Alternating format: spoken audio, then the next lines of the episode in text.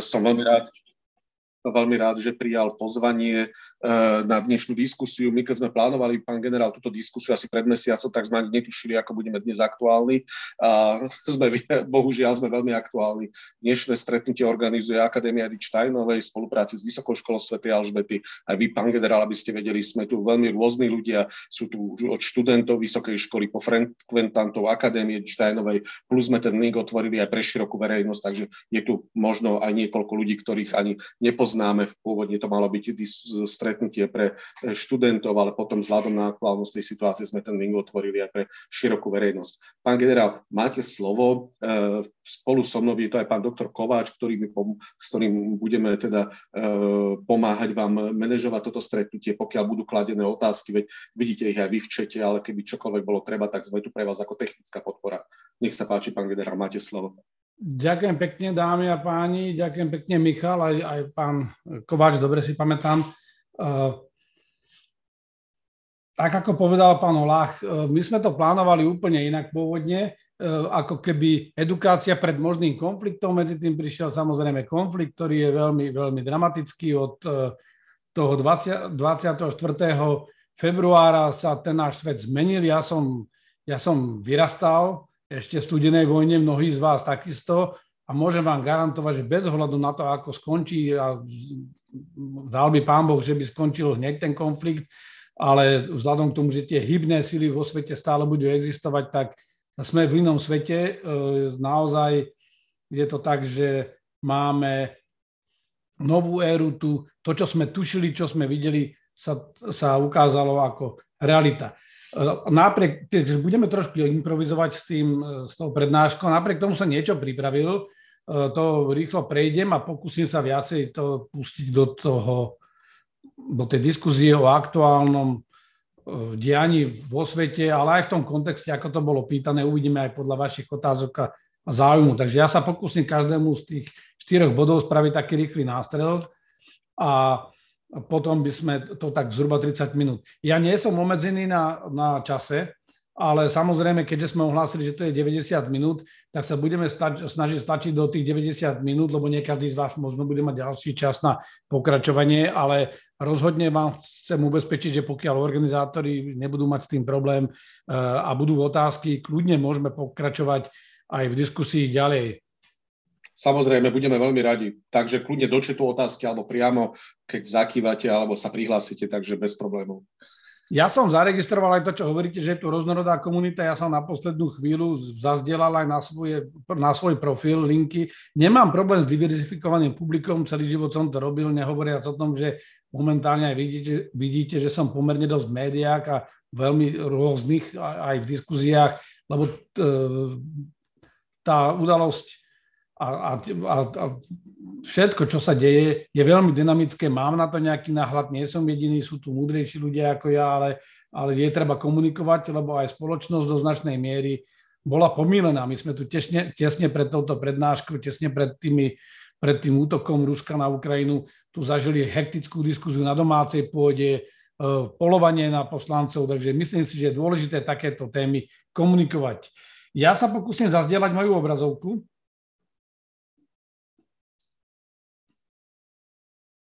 Len musím zistiť tak, toto je to. Pokúsim sa zazdieľať moju obrazovku a, a skúsim spustiť prezentáciu od začiatku a len budem potrebovať spätnú väzbu, že či to vidíte. Áno, vidíme to. Výborne. Je to vidieť. Prvý, je to vidieť. prvý dobrý predpoklad, že pôjdeme ďalej. Takže e, tak, jak sme boli dohodnutí, mali by sme sa dneska baviť o, to, o spravodajských službách ako takých. Bezpečnosti na rusko-ukrajinskej hranici už teraz nie je na rusko-ukrajinskej hranici, ale aktualita, ehm, čo sa týka toho konfliktu ako takého, aké hrozby z toho vyplývajú pre Európu, ako už ja to teraz aj vidím dopredu, či sme pripravení na vojenský konflikt. Tuto asi môžeme rozdeliť, či my sme pripravení na konflikt ako účastníci a či sme pripravení na konflikt ehm, na našich hraniciach a uvidíme, že či sa dostaneme aj k tej Severnej Koreji, minimálne určite v tom, kontexte ako posledná totalitná vašta. Ukazuje sa, že to nemusí byť pravda, takže určite sa toho dotknem. Ja dávam ešte do pozornosti a spravím, keďže aj týž, Michal je z týždňa a spolu hostí to, že na týždni sme mali aj s Tomášom Zálešákom takú hĺbšiu filozofickú debatu o tom, že čo to bola studená vojna a pôvodný zámer bol tesne pred tou, pred tou vojnou, že či teda smerujeme k studenej vojne 2.0. E, po Putinovom prejave na začiatku týždňa som nadobudol jasné presvedčenie, že áno, smerujeme k studenej vojne 2.0 a o dva dní na to prišla aj horúca vojna, kde na rozdiel od tej studenej vojny je priamým účastníkom ten uh, jeden z tých uh, aktérov alebo z tých hybných síl tej studenej vojny, lebo z tej studenej pôvodnej vojne to boli proxy hráči. Takže skúsim to rýchlo pokryť. Ale začneme tým spravodajstvom. Je strašne veľa, veľa takých uh, rôznych názorov o tom, že čo to vlastne je spravodajstvo až také mýtické, veľa filmov e, od Jamesa Bonda počnúc až po neviem aké ďalšie filmy, kde vlastne... Pán sú... generál, pardon, len sa nehybe prezentácia, takže e, nie, zrejme, niekedy je to tak, že vy, vy vidíte na obrazovke hýbať sa, my ju nevidíme. Tak čo dám, new share? Skúste si prekliknúť myšou priamo klikať na slajdy, možno, že to pomôže, lebo niekedy uh, alebo zazdieľa na celú obrazovku a vtedy myšou. Niekedy... A teraz už ju vidíte? My stále vidíme iba prvý slajd. Aspoň myslím, že aj ostatní, že? Vidíte iba prvý slajd. A nevidíte už to, čo je akože spravodajstvo? Nie, nie, nie, nie, nie. Jaké Takže to, prvý jaké slajd. Jak je to možné? To niekedy pri prezentáciách viem, že to tak býva. Teraz už vidíme spravodajstvo. Hej, teraz... No, tak viete, čo pôjdem z tohoto prehľadu, nebude to síce také veľké, ale aspoň budete mať orientáciu. Skúsim to takto spraviť, že aby to, aby, takto aspoň, aby to bolo. Super, vidíme to dobre. Takže keď sa vrátim k tomu spravodajstvu, teraz hýbe sa vám to? Teraz tam má definíciu. Áno, teraz máme spravodajstvo primárnou úlohou všetkých. Výborne. Dobre, tak skúsime to takto v tomto móde. Zrejme, keď je to ten e, celoobrazovkový prezentačný mód, tak to neberie ten Zoom.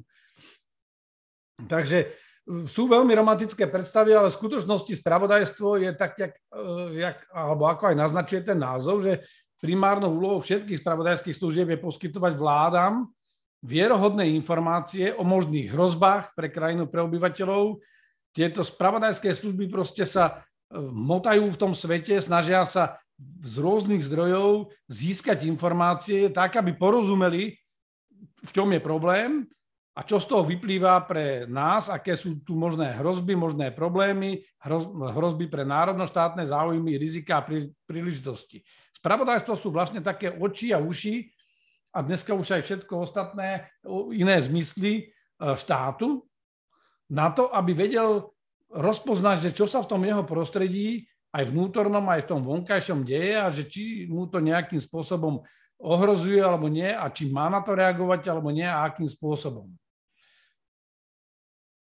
To spravodajstvo tak vo všeobecnosti býva vojenské, civilné. Ono pôvodne pochádza z vojenského, to je ešte z čas e, čínskeho generála Sun Tzu pred 2,5 tisíc rokmi, ktorý vtedy hovoril, že jednou z takých dôležitých e, schopností umenia vojny je mať dobré informácie, mať dobré spravodajstvo a, on už aj naznačil aj vtedy, že jedna vec je zbierať tie informácie o tom, čo sa deje a na druhej strane aj byť schopný šíriť klamné informácie a míliť toho, toho súpera alebo protivníka. Takže to spravodajstvo je vojenské a civilné, to je také všeobecné rozdelenie, lebo každé má trošku iné zameranie, na čo sa, na čo sa má zameriavať. Potom je taká druhá možnosť, že je to rozviedka, to znamená, snažíte sa dozvedieť tie informácie, ktoré sú pre vaše rozhodovanie, pre rozhodovanie štátu, pre rozhodovanie kľúčových hráčov toho štátu dôležité a podstatné. A kontrarozviedka tá je naopak, tá má chrániť naše informácie, aby naše rozhodovanie bolo slobodné a neovplyvnené únikom týchto informácií alebo neovplyvnené, neovplyvnené uh, vonkajšími vplyvmi, ktoré eh, by mohli pôsobiť na nás, či už to sú rôzny, rôzna vplyvové operácie, ovplyvňovanie ľudí, ovplyvňovanie verejnej mienky, ktoré by nám oslabovalo uh, to naše rozhodovanie. Je to dôležité preto, lebo vláda okrem toho, že schvaluje dôchodky, schvaluje školské reformy a podobne, naozaj sa musí starať, primárnou úlohou je zabezpečiť bezpečnosť občanov, integritu štátu, lebo to je to, kvôli čomu vlastne ten štát existuje. Aby mohol poskytovať služby občanom, musí byť bezpečný, musí byť stabilný, musí byť chránený. Vždy je to také pokryté rúškom tajomstva, lebo celkom pochopiteľne sú to citlivé veci, ktoré sa nekomunikujú navonok a preto sa aj niekedy hovorí, že sú to tajné služby. To spravodajstvo aj z hľadiska toho, že čo robí, má niekoľko úrovní, tzv. strategické spravodajstvo a to rieši takéto globálne prostredie. To znamená, hrozí vojna, nehrozí vojna, hrozí nám terorizmus, nehrozí, aké sú pohyby, sú tu nejakí štátni aktéry, ktorí by nám mohli chcieť ublížiť, špionovať na nás, kradnúť nám naše výrobné tajomstvá, poškodzovať naše hospodárske alebo alebo bezpečnostné záujmy. Eh, takže to je takéto strategické, ktoré monitoruje celkovo taký ten, to prostredie, taký veľký obraz o tom, že v akom prostredí sa nachádzame, aké sú hlavné trendy v tom prostredí a či máme na to reagovať, nemáme, alebo čo treba urobiť. Potom je predvídavé spravodajstvo, ktoré už má v podstate e, riešiť takú vec, že už má zabezpečiť, e, odhadnúť, detekovať, identifikovať a varovať o vynárajúcich sa problémoch alebo rôznych diskontinuitách, diskontinuitách pardon, e, v tom našom svete, ktoré by mohli mať vplyv na naše rozhodovanie, na naše fungovanie, na stabilitu v našej spoločnosti. No a potom je samozrejme e, posledná úroveň, alebo nie posledná, ale current operations, alebo prebiehajúce operácie, to je vlastne už podpora priamo vykonávanej činnosti. To je aj teraz napríklad pri ochrane, dokonca aj pri takejto humanitárnej podpore. Potrebujeme vedieť, čo sa deje okolo, či nebudú tí ľudia ohrození, či, či im niečo nehrozí, čo musíme urobiť, čomu sa máme vyverovať, aké riziká z toho vyplývajú a tie sú vlastne dávané okamžite tým ľuďom, ktorí sú v teréne, ktorí niečo vykonávajú. Keď je to v polícii, tak je to idú zasiahnuť proti nejakému kriminálnemu gengu, no tak musia mať informácie, že keď pôjdu robiť ten záťah, že tam naozaj tí ľudia aj sú, potom potrebujú vedieť, že či tam môžu alebo nemôžu esfiltrovať, s kým sú prepojení. Skrátka, to som dal len taký príklad. Pokiaľ ide o úlohy spravodajstva, naznačil som to zbierať informácie. Ale, ale že na čo, to je definované väčšinou zákonom. Priamo v zákone máte, ja sa potom vrátim k naš, našim zákonom o našej spravodajskej službe SISKE aj, aj v vojenskom spravodajstve. Ale vlastne v USA sú také príklady, že oni zo zákonov majú priamo, a to majú podobne Rusi, Angličania, všetci v podstate, len vždy je to nejak organizačne, je to v rôznych inštitúciách, neexistuje jeden recept, jeden návod na to, ako by tie spravodajské zložky mali vyzerať. Takže Američania napríklad majú štyri veľké bloky.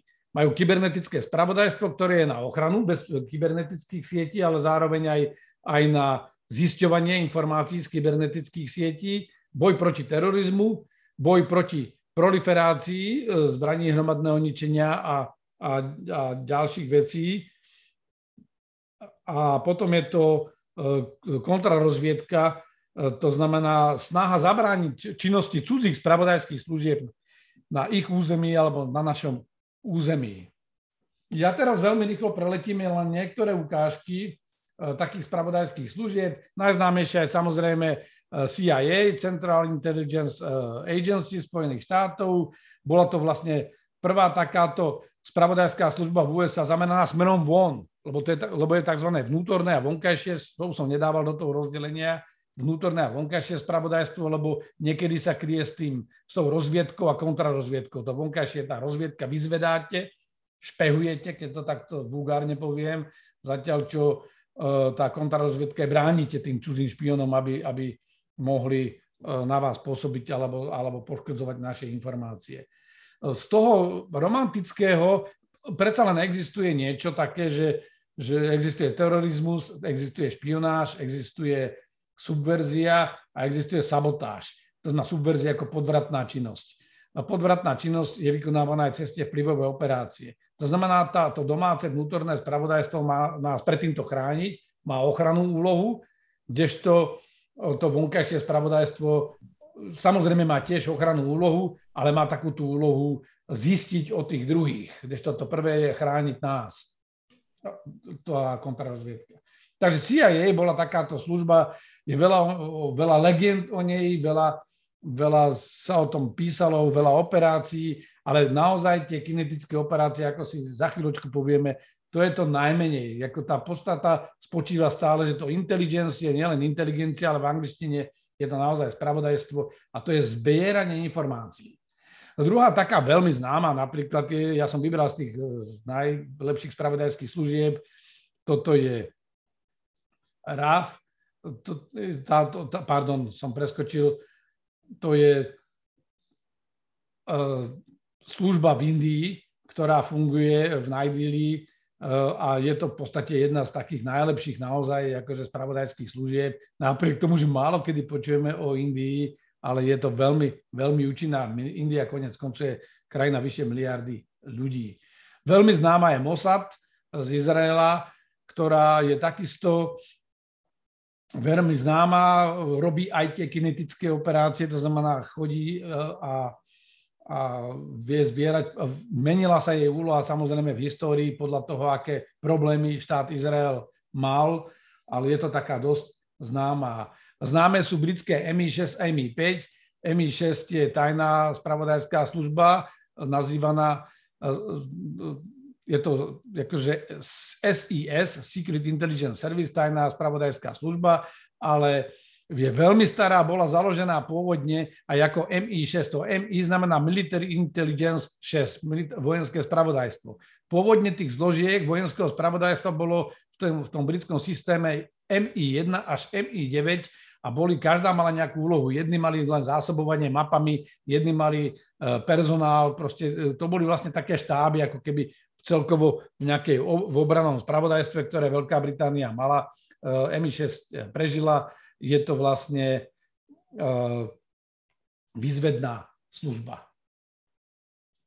Veľmi známa je GRU, alebo hlavný, hlavná výzve, výzvedná alebo spravodajská agentúra. Po rusky je to glavno je razvediteľné upravlenie, to znamená hlavná správa, hlavná správa spravodajstva. Je to vojenská rozviedka, spôsobí smerom von. Naposledy sa preslávili e, v úvodzovkách, v tom negatívnom e, sabotážou vo Vrbeticách, v muničnom sklade, e, Otrava Skripala, Litvinenka. Je to proste služba, ktorá opäť tieto aktivity, ktoré boli také kinetické, to znamená likvidácia ľudí alebo, alebo nejaká sabotáž, to je, to je mizivé percento. Tá reálna akcia je naozaj zbieranie informácií, snorenie všade, kde sa dá pre potreby e, ruských bezpečnostných složiek a ruskej armády.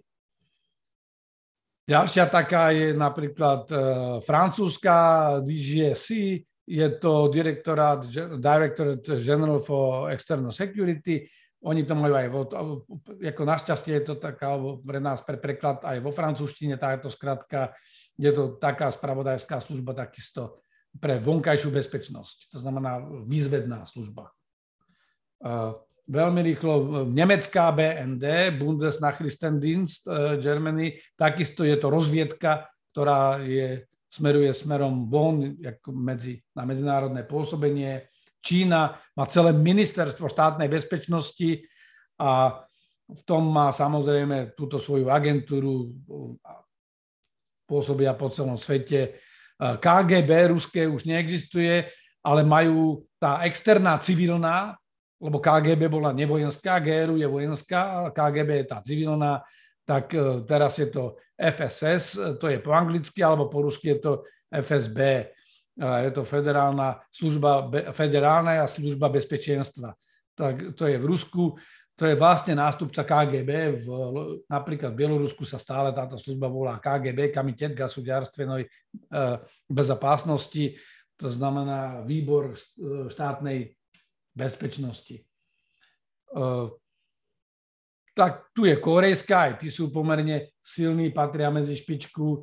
NSA, to ste veľa počuli, tí práve robia tú kybernetickú bezpečnosť. U nás je ekvivalentom tomu Národný bezpečnostný úrad, ktorý má na starosti kryptografiu, spravodajstvo komunikačné a bezpečnosť komunikačných systémov. To sú tie podozrenia, že NSA rozbije všetky šifry alebo dáva nejakého chrobáka do Windowsu, čo sa hovorilo dlho neviem, či ho majú, lebo nejaké by som vedel, aj tak vám to nemôžem povedať. Takže to nepodstatné, ale proste to je tá agentúra, ktorá rieši šifrovú ochranu, ale aj e, to aktívne spravodajstvo v kybernetickom priestore. Potom majú napríklad táto e, indický národný, alebo národná agentúra vyšetrovania v Indii, tá má na starosti hlavne protiterorizmus a podobne, takže to je len ukážka toho, že aj FBI patrí medzi tie spravodajské služby. ISI je pakistánska veľmi známa, veľmi mocná, silná, takisto. Takže to sú také ukážky tých spravodajských služieb, každá z nich má nejakú trošku inú štruktúru zložky. Takže keď sa vrátim k tomu spravodajstvu, spravodajstvo, už som povedal, že má za cieľ zbierať informácie. No a to sa nedieje len takým náhodným spôsobom, že jak, jak v tom Švejkovi, že niekto má naklope ten oznak a teraz chodí v prezlečení do krčmy a počúva, čo ľudia hovoria. Je to nejaký dobre prepracovaný systém. Ten spravodajský cyklus je, je vlastne taký proces zberu informácií. Vy zbierate rôzne čriepky informácií a musíte ich zanalizovať a musíte z nich urobiť niečo ako spravodajstvo alebo spravodajský produkt, ktorý sa poskytuje príjimateľom. Napríklad na Slovensku je príjimateľom prezident, prezidentka, v tomto prípade predseda vlády, tí majú úplne neomezený rozsah, lebo v prípade Slovenskej informačnej služby je to šéf Bezpečnostnej rady štátu, predseda vlády, ktorý priamo riadi Slovenskú informačnú službu, je zadávateľom úloh pre ňu. Takže tie jednotlivé kroky sú zameranie, usmernenie, to znamená vydanie tej, tej požiadavky na to, aké informácie sa majú zbierať, potom je samotný zber informácií, tie informácie sa musia, musia uh, spracovať, uh, analyzovať, následne sa využijú tie informácie, vyťažia sa, to znamená, vyrobí sa z nich nejaká súhrná správa, nejaký produkt a potom sa distribujú tým, tým príjemcom alebo užívateľom. Tu chcem upozorniť, že, že napríklad, keď počujete ten šum o tom, ako Siska sledovala tie, tie trestné konania, zbierala informácie. Spravodajská služba nie je orgán činný v trestnom konaní. Lebo spravodajské informácie to nie sú 100% forenzne e, validné dôkazy, ale sú to informácie, ktoré majú väčšiu alebo menšiu mieru vierohodnosti, pravdepodobnosti, preto sú to rôzne indície aj častokrát, to znamená, preto sa zbierajú z viacerých zdrojov, aby sa vzájomne buď potvrdzovali tie informácie, alebo vylúčovali. Pamätáte si to fiasko e, nebohého Kolina Powella, e, bývalého šéfa State Departmentu alebo ministra zahraničnej veci po našom Spojených štátov, ktorý vlastne prezentoval v OSN tú známú informáciu, známú známú prednášku o tom, o tých e, zbraniach hromadného ničenia. Nejaké zariadenia našli niečo. Ťažko povedať, že či ho zámerne tá CIA a ďalšie služby e, dezinformovali, alebo, alebo proste mali to len zle vyhodnotené, lebo častokrát tí spravodajci netreba za všetkým hľadať zlý úmysel. Skôr horlivosť, netrpezlivosť, lebo spravodajci robia s indíciami, s náznakmi to nikto vám nepovie, že zajtra idem spáchať teroristický čin. To znamená, vy musíte vyhodnocovať sekundárne a terciálne signály a z nich musíte si vyhodnotiť, že či vám to dáva nejaký zmysel a je tam nejaká hrozba, alebo nie je. A keď sa vyhodnotí, že tá hrozba je urgentná, vtedy sa na ňu pôsobí a bohužiaľ niekedy sa aj, aj netrafí. Buď výjdu uh, tie napríklad policajti na miesto a nič sa tam nedieje, alebo alebo sa bohužiaľ e, zajdu aj na slepú stopu a týchto kinetických veciach môžu prísť aj, aj, aj, môže prísť aj k tomu, tomu konfliktu, ktorý je potom milne, milne založený od toho začiatku. Je takých 6 základných druhov spravodajských zdrojov, lebo sa povie spravodajstvo, ale že ako, čo to znamená. Je tzv. signal intelligence, alebo teda zber uh, uh, z rôznych správ ono to ešte viacero, že communications eh, intelligence, alebo teda tie komunikačné zachytávanie e-mailov, zachytávanie rôznych správ, SMS-iek a podobne, zachytávanie elektronických signálov, to znamená priamo v komunikácii, potom je to elektronická, elektronické spravodajstvo, kde sa zachytávajú rôzne elektronické stopy. Viete dobre, že sa veľa hovorilo napríklad o, o vypátraní tých podozrivých z vraždy Jana Kuciaka a Mart- Martiny Kušnírovej, no tak našlo sa vlastne, zistilo sa spätne potom z rôznych dát, zistilo sa z polohy a podobne. To už neodpočúva hovory, to není to klasické odpočúvanie, ale to vlastne tá elektronické spravodajstvo, ktoré z toho, eh, dokázalo sa vyhrabať z tých dát proste rôzne koincidencie, kde sa ktoré zariadenie nachádzalo, v ktorom čase, ako sa zdotožnilo z osoba a podobne. Nechcem ísť do tých detailov. Potom sú samozrejme, že ešte, ešte z cudzích zariadení proste nejaká, nejaké spravodajstvo. Skrátka je to, je to veľký balíček, Eh, elektronických signálov, vlastne preto to volá, že SIGINT, alebo eh, spravodajstvo založené na báze elektronických signálov. Potom je druhá tá kategória IMINT, alebo Imagery Intelligence, to je obrazové spravodajstvo. Eh, to je, vlastne sa vyhodnocuje, napríklad to je to letecké snímkovanie, pamätáte si, tí starší, bolo, U2 je aj hudobná skupina, U2 bolo aj špionážne lietadlo, ktoré vlastne z výšky snímkovalo alebo zo satelitov a potom sa vlastne tie obrazy získané takto, alebo z filmov, zo skrytých kamier, z kamier sa potom tieto filmy a, a, a tie obrazové záznamy vyhodnocujú a vlastne z toho sa získavajú potom informácie. Ale to isté platí aj pre radary, pre elektrooptiku. Je to, nie je to len v tom viditeľnom optickom spektre, je to vo všetkých spektrách. Vzniká nejaký obraz a vy ten obraz vyhodnotíte. Potom majú ešte to uh, Messing, Measurements and Signature, intelligence, to je také typická, typická forenzná metóda, proste hľadajú sa stopy, rezidua. Napríklad my sme aj, aj v Afganistane, keď sme boli, boli tzv. že, že evidence-based operations, to znamená operácie založené na dôkazoch, keď sa podiela niekto na teroristickej činnosti, hľadajú sa tie stopy, porovnávajú sa prachy, stopy zhorenín a podobne. Potom je to ľudské spravodajstvo, to je priamo nasadenie, vyťažovanie osôb, nasadzovanie agentov e, a a získavanie informátorov, pomocou ktorých vlastne získávate potom nejaké informácie, ktoré zapadajú do toho, do toho spektra. Veľa sa teraz hovorí a výrazný význam nadobúda tzv. spravodajstvo z otvorených zdrojov. Dnes je skoro všetko na internete. Dokonca my vieme dneska zrekonštruovať aj útok ruských vojsk pretože spätne sa dá zo zapnutých mobilov a z ich GPS signálov a celulárnej siete, my vieme dneska spätne zistiť, lebo bohužiaľ vojaci dneska už u seba nosia tieto mobilné zariadenia, majú ich zapnuté a vlastne spravodajské zložky z toho vedia zistiť, v ktorej jednotke boli, keď sa jednotky preskupujú, že sú prevelení tí vojaci, my to všetko vidíme. No a potom je Geospatial Intelligence, to je, to je vlastne taká um, uh, analýza čo sa týka Zeme, bezpečno, všetkých tých snímkov, snímkovanie, satelitné snímkovanie a vyhodnocovanie ďalších takýchto informácií o geopriestore vo všeobecnosti a, a vlastne z nich získávame takisto nejaké data alebo informácie.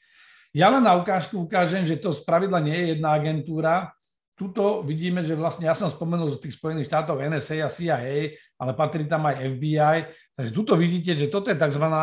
tzv. intelligence community alebo spravodajská komunita Spojených štátov. Všetky tieto znaky znamenajú jednotlivé agentúry. Sú tam aj také, ktoré by ste možno nečakali. E, Spojené štáty po septembrových útokoch zriadili niečo ako e, úrad národného riaditeľa pre spravodajstvo, ktorý vlastne koordinuje všetky služby. My také nič nemáme, u nás je len Bezpečnostná rada e, Slovenskej republiky, ktorá zadáva služby alebo, alebo úlohy jednotlivým službám, ale takáto ucelená koordinácia u nás neexistuje. Takže je to pomerne široká škála. No, tuto to je potom podrobne si rozpísané tá časť, že tam sú napríklad aj vojenské, vyloženie čisto vojenské spravodajstvo a podobne. Keď sa pozriem veľmi rýchlo, lebo už chcem ísť aj k ďalším témam, tak, e, tak existuje taká teória pre reformu bezpečnostného sektoru, že čo by vlastne to spravodajstvo malo robiť. E, to znamená aj nejaká kontrola, lebo tak sa volá tá téma, že manažment spravodajských služieb, takže je to vlastne taká tá výkonná kontrola. Niekedy zahrňa aj to koordinačné e, koordinačný orgán na úrovni štátu. To som presne pred chvíľkou ukázal, že ten národný riaditeľ pre spravodajské služby je úplne taký celoštátny v Číne toto ministerstvo, alebo je to potom nejaký riaditeľ, alebo je to nejaký dozorový orgán, je to vláda. V Nemecku napríklad to BND podlieha priamo vláde, to je tá vonkajšia rozviedka, ale domáca kontrarozviedka podlieha priamo ministerstvu vnútra. To znamená, minister vnútra, nemecký spolkový riadi kontrarozviedku. No a potom je to nejaká tá spoločná uh, riadiaca skupina. U nás máme teraz také, je taký koordinačný orgán, je výbor Bezpečnostnej rady Slovenskej republiky pre koordináciu spravodajských služieb, potom je to uh, nejaké ministerstvo obrany, potom sú to nejaké ďalšie ministerstva, napríklad aj ministerstvo vnútra alebo ministerstvo spravodlivosti. No a potom sú ministerstva, ktoré majú jednotlivé sektory financií a podobne, lebo napríklad, keď chcete zistiť daňových zlodejov, takisto používajú spravodajstvo alebo metódy spravodajstva, to je taká tá operatívna patracia činnosť, používajú metódy spravodajstva na zhromažďovanie informácií a podobne. Takže nechcem to celé rozoberať. Jednoducho toto je prepracovaný systém. To, čo vidíte na snímke, nejaký všeobecný, všeobecný rámec. E, jednotlivé krajiny to potom majú rôzne riešené. Ešte možno veľmi rýchlo, pardon, toto sa mi opakuje, že ten cyklus, keď sa vrátim teda vlastne k tomu cyklu spravodajstva, tak je to ten proces zberu informácií. On na kruhu je taký, že teda je to plánovanie a nariadenie, zber, to je to collection, processing, spracovanie, produkcia, analýza a v podstate distribúcia a to consumption and feedback, to je to, to strávenie tých informácií a feedback, to znamená spätná väzba. A tu je problém, lebo my sa vlastne dneska dozvedáme, že v súvislosti s tým rozsiahlou korupciou, ktorá tu bola podobne, že vlastne však spravodajské služby celé roky dávali informáciu, že tu funguje rozsiahla korupcia, ale vlastne tá spätná väzba nenastala v tom, že tí ministri, Robert Fico, ako premiér, ktorý bol primárny príjimateľ týchto správ, nikdy neuzavrel tú slučku, ten kruh, tak jak tu na obrázku, zostal otvorený, pretože nikdy ne, nezareagoval na to, alebo nevieme to z verejne dostupných informácií, alebo ak by zareagoval, tak by sa nemohlo stať, že mu jeho najbližší, najbližší funkcionári sú zapletení v štátnej mafie alebo v korupcii, minimálne sú podozriví z toho a a veľa tomu nasvedčí, že to tak aj bolo. Lebo toto malo potom ísť vlastne do policajných zložiek, orgánom činným trestnom konaní sa tá informácie mali odovzdať a tí mali svojimi metódami ich zaistiť. Je tu ešte jedna taká dôležitá vec a to je dôležité pre nás slovenský kontext, lebo teraz sa tu veľa hovorilo o tom, že vlastne Siska si zavolala tých hlavných funkcionárov a povedala, že tu existuje nejaká organizovaná skupina, ktorá sa snaží, snaží manipulovať vyšetrovaniami. Ja nechcem ísť do tých detailov vysvetľovania, mám na to názor, tí, čo ma čítajú, vedia, ale chcem len povedať, že, že, že, to, že aký je tu zásadný rozdiel, že security intelligence, alebo teda bezpečnostné spravodajstvo, ktoré slúži na zaistenie bezpečnosti štátu a law enforcement spravodajstvo, to znamená spravodajstvo pre, pre vymáhanie práva alebo u nás pre orgány činné trestnom konaní alebo kriminálne spravodajstvo, ako neskôr poviem. To znamená, tá bezpečnostné musí rozumieť hrozbám, e, to znamená, aká je úloha. To bezpečnostné má rozumieť, pardon, mi tu skáče oznam, e, má rozumieť hrozbám a informovať o nich. Zatiaľ, čo e, úloha u tých zložiek na vymáhanie práva je úlohou chytiť tých, ktorí porušujú právo a zákon. Takže je to, je to v inej polohe. Keď sa bavíme o aké štandardy používajú, tak opäť sa líšia. E, v tom prvom je to, že je založená na tom, že musia založiť a zozbierať všetky informácie, ktoré sú využiteľné pre následnú akciu tými, tými výkonnými zložkami, kdežto e, pokiaľ ide o kriminálne spravodajstvo, to znamená, nemusia dodržať všetky pravidlá. Môže to byť aj neférové špehovanie na tých ľuďoch, lebo cieľom je zaistiť bezpečnosť a, a urobiť včasné varovanie a protiopatrenia, aby niekto nespáchal teroristickú útok a podobne. A to ešte neznamená, to si pamätáte prípad Lapsiho, že bol tu na Slovensku človek podozrivý z terorizmu, ale my sme na neho nemali to, čo je na tej pravej strane, že, ne, že musí uh, zísť, mať uh, štandardy pre dô, získavanie dôkazov v trestnoprávnom konaní a to je úplne niečo iné. To znamená, my sme všetci tušili a vedeli a mali sme dosť informácií o tom, že je to terorista, ale nemali sme tie dôkazy, aby sme ho tu mohli odsúdiť a teraz sme mali problém, že ako ho nevydať, vydať, že, lebo mu hrozilo v Alžírsku aj trest smrti, to nám zase zakazuje niečo iné, aby sme ho vydali. Takže opäť tie štandardy sú iné. Pre to bezpečnostné spravodajstvo, ako by pre tú SISku alebo pre to vojenské spravodajstvo, sú iné štandardy ako pre kriminálne spravodajstvo. Skrátka, tam aké odposluchy, ktoré sú bez súhlasu súdu, sú nelegálne, nemôžu byť použité ako dôkazy. Kdežto odposluchy sú nelegálne, síce aj bez súhlasu súdu na druhej strane, lebo mali by byť dané, e, ale sú použiteľné stále na varovanie. Čas, toto je náľavo, to znamená v tom čase je to tá bezpečnostné spravodajstvo slúži na varovanie včasné. To sú tie oči, uši, čo som povedal, aby sme včas vedeli, že blíži sa povodňová vlna, keď to poviem obrazne, alebo požiar, alebo niečo iné. To znamená odhaliť včas hrozbu a preto to musí byť predtým, než sa niečo stane. To je to, čo napríklad zlyhali tie služby, že nedokázali vychytať tie indície, že tie septembrové útoky sa dejú. Tak, jak teraz sa nedokázalo predpovedať presne, konec koncov oni predpovedali, že ten útok na Ukrajinu bude, len tomu nikto nechcel veriť. Kdežto u tých kriminálnych je to opačne. Vy nezbierate len preto, že, že kto klame, lebo je také úslovie, že kto klame, ten je, je dol, že ten krade, Češi tak hovoria, dol, že ten krade, a kto krade môže ich zabiť. To znamená, kto klame, ten kradne, a kto kradne, ten môže aj zabiť a preto vás ideme preventívne zatknúť, aby ste neboli vrah. Nie, to kriminálne spravodajstvo ide spätne. Musí zbierať po tom, čo sa porušilo právo alebo zákon, tak sa idú zbierať, idú zbierať informácie, ktoré to majú preukázať, zistiť, kto je páchateľom, za akým motivom a podobne. No a samozrejme zdroje, na sam, tie preventívne, bezpečnostné, to sú tie vysoko uh, to sú tie vysoko uh, utajované. Niekto sa mi to snažil ovládnuť mi obrazovku, tak som ho zakázal. A inak je to u tých, u tých uh, orgánov vymáhania práva. Takže keď to prepnem ďalej, Takže ako to vyzerá u nás so spravodajskými službami, a tým by som to asi uzavrel. My tu máme E, civilné spravodajstvo, to je Slovenská informačná služba a ona má obidve tie dimenzie. Má to vonkajšie spravodajstvo, to vyzvedanie vonku a má aj kontrarozviedku svoju. E, to bola tá, napríklad ten Peter Todt bol šéf kontrarozviedky, e, ktorý je známy. A potom máme vojenské spravodajstvo, ktoré kedysi fungovalo ako vojenská spravodajská služba a, a zároveň bola samostatná zložka vojenská kontrarozviedka po reforme Eh, je to v jednej službe, ale de facto tie činnosti sú protichodné. To znamená, aj, aj keď to zlúčime, administratívne sa to zlúčilo eh, do jedného balíčka, ale, ale reálne to sa urobiť eh, nedá. Takže to je zhruba toľko k týmto spravodajským službám.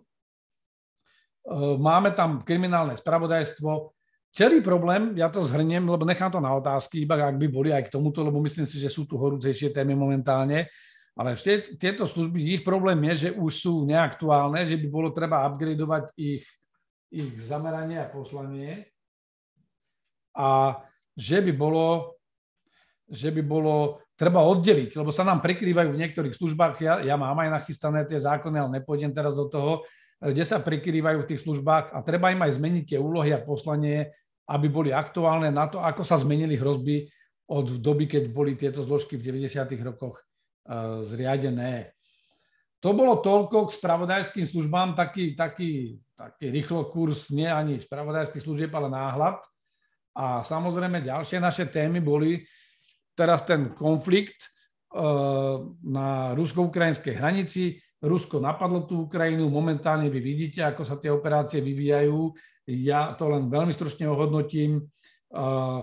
Ten konflikt je mimoriadne zlý, máme už takmer 500 tisíc utečencov, máme už e, stovky, stovky mŕtvych, máme ešte viac tisíce v podstate ranených alebo, alebo zajatých vojakov. Je to veľká vojna, veľký konflikt, ktorý sme si nevedeli predstaviť, že by to niekoho napadlo e, v Európe a obzvlášť, keď sú to dva susedné štáty, ktoré majú spoločnú históriu a naviac e, sú to veľmi veľké štáty, ktoré majú aj veľký potenciál. Takže toto je niečo nevýdané, ktoré mnohí sme tušili, tie symptómy tu boli minimálne 8 rokov, ale mm, bola veľa ľudí, ktorí to nechceli vnímať, túto realitu a túto hrozbu a tým pádom sme tam, kde sme.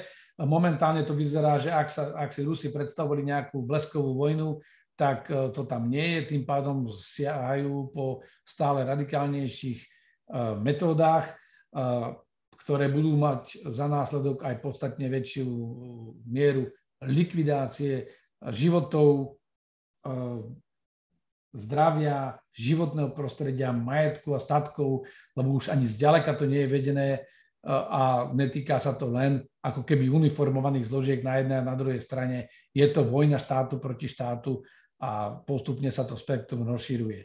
Takže som pripravený samozrejme na to spraviť e, všetky alebo odpovedať na všetky vaše otázky. Je to jednoznačne hrozba pre Európu, je to hrozba aj pre svet, lebo vlastne Rusko sa rozhodlo uh, dramaticky zmeniť mapu sveta, uh, zneužíva to, vyhráža sa jadrovými zbraňami, snaží sa ten štát zlomiť, používa argumentáciu, ktorú sme tu 85 rokov nepočuli a to, že nejaký štát nemá právo na existenciu, že nezapadá do duchovného videnia eh, a histórie nejakého iného štátu, že lebo čokoľvek, ak sa aj dialo, ak aj bolo nejaké utláčanie tých minorít, alebo nie, nechcem teraz ja sám nastaviť tomuto scénu, to nerobí justifikácia alebo to ospravedlnenie pre vojenský konflikt tohto rozsahu a každý, kto to obhajuje, obhajuje vojnové zločiny, eh, obhajuje a do, pán sám sa pácha alebo dopúšťa eh, konania proti,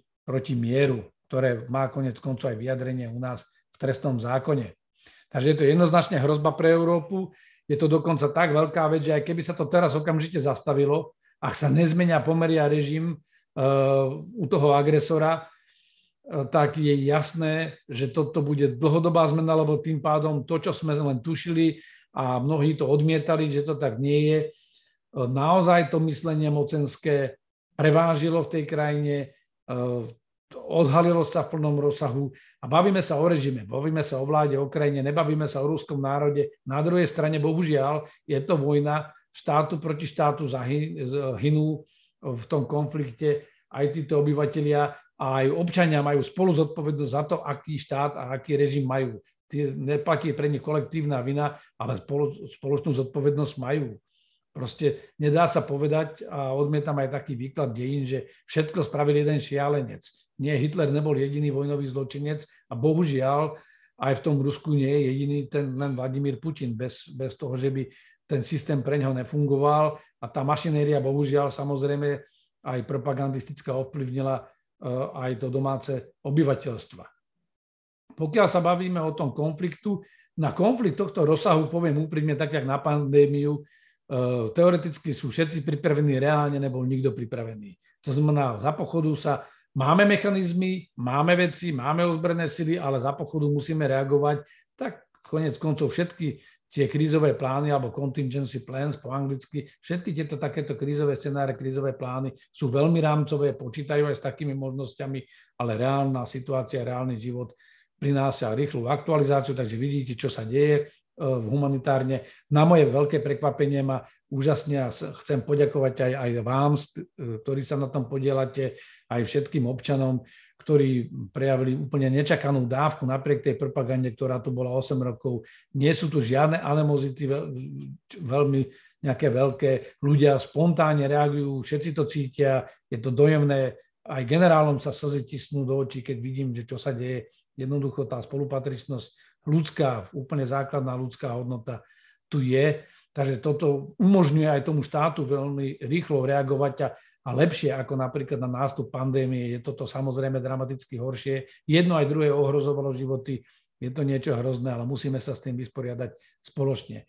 Pokiaľ ide o prípravu na vojenský konflikt, na priamo na nejaké bezpečnostné hrozby, ja verím tomu, že pripravení sme. Nehovorím, že to je bezproblémové, nehovorím, že sa to bude musieť upravovať a vyhodnocovať každý deň a každú hodinu, ale reagujeme, reagujeme spoločne so spojencami, nie sme v tom sami, Počuli ste tie opatrenia o predbežnom rozmestnení vojsk. Možno mi niektorí poviete, že ste proti. Kľudne sa o tom pobavme. Kľudne vám vysvetlím, prečo mám taký názor a čo si myslím, že je správne, nie ako politik, ale aj ako odborník.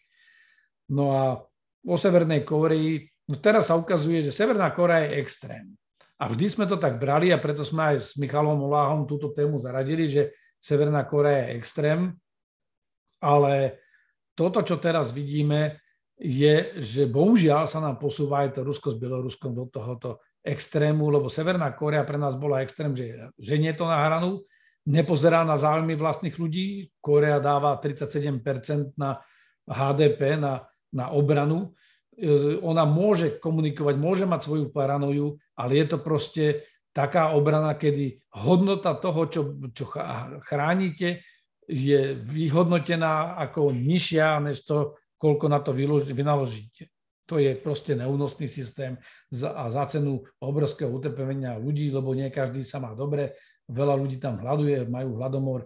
Nehovorím, že Rusko je v hladomore, ale tie sociálne podmienky sú hrozné a tieto obrovské zdroje vlastne tá krajina nielenže dlhodobo investuje do tohto, ale sa pustí na takéto dobrodružstvo, ktoré opäť len zhorší situáciu tých, tých ľudí. Takže toľko zhruba, je to dosť dlhý úvod, sa ospravedlňujem, mohli ste ma, Michal, skočiť do reči asi, ale tu by som to zastavil, vypínam zdieľanie obrazovky a aby ste ma aj videli, že ne, ne, nerozprávam niekde z, zo zákulisia a Pán generál, je nás už skoro 100, takže my vás nechceme prerušovať. Kľudne hovorte, koľko... Ja som skončil, potrebu. poďme na otázky. Dobre, bude vám ja čítať otázky, alebo ako to spravím? Ja si aj viem otvoriť. Neviem, či ma vidíte teraz na obrazovke, lebo skončil som, zrušil, zrušil som vzdelanie. Vidíte Vidíme vás veľmi dobre a v čete niekoľko otázok, ako sme Takže hovorili. idem pozrieť. Tak, dobre, a potom, kto bude chceť, tak e, buď sa prihláste tou... Tam bol niekto, že nemá zvuk, e, to asi nebol môj... To my nevyriešime asi, ale, e, lebo to už a, môže byť aj technický problém. Ďaká za linku, dobre.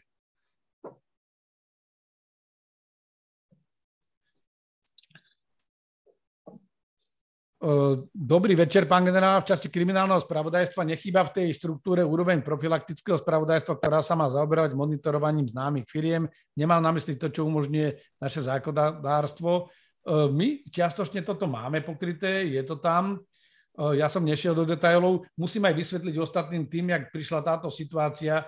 Ja som mal pôvodne ešte akože ísť viacej do hĺbky s tými spravodajskými zložkami, ale tá téma sa nám mení, aj keď to spolu súvisí a aj sami vidíte, že ja som bol extrémne od čtvrtka uh, vlastne v médiách. Ja som nemal čas ani na toto pozrieť narýchlo, som sa musel si to osviežiť, čo, čo chceme urobiť, ale, ale to, je, to je zhruba všetko. Takže áno, myslím si, že máme čo robiť, lebo, lebo niekde nám niečo zlyhalo proste, keď, keď sme sa dostali do tohto štádia. Máme problém priamo v tých bezpečnostných zložkách. Ja sa tým netajím, všeobecne to dlhodobo kritizujem, konec koncov aj v rámci politickej aktivity to mám. Potrebujeme e, zásadne e, zmeniť e, MBVčko práve v tej časti bezpečnostných previerok. Je stále veľa o nich pochybností aj o osobách, aj o, aj, aj o právnických osobách. Ja osobne mám, nechcem z tohoto urobiť blackmail, pochybnosť aj o samotnom riaditeľovi MBU, lebo vyvoláva niektoré otazníky vzhľadom na väzby na určité osoby.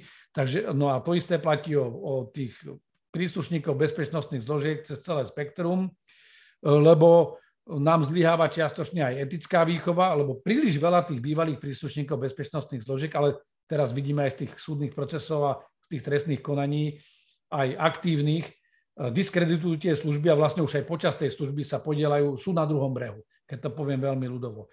Toto je veľmi nebezpečný trend, preto si myslím, že je treba začať od previerok, treba začať od MBUčka zmeniť ten systém previerok, dať tam viacej transparentnosti. Sú rôzne veci, napríklad tie služby, aby sa nerozkryli, lebo oni majú byť prirodzene utajované, si robia previerky vo vnútri sami.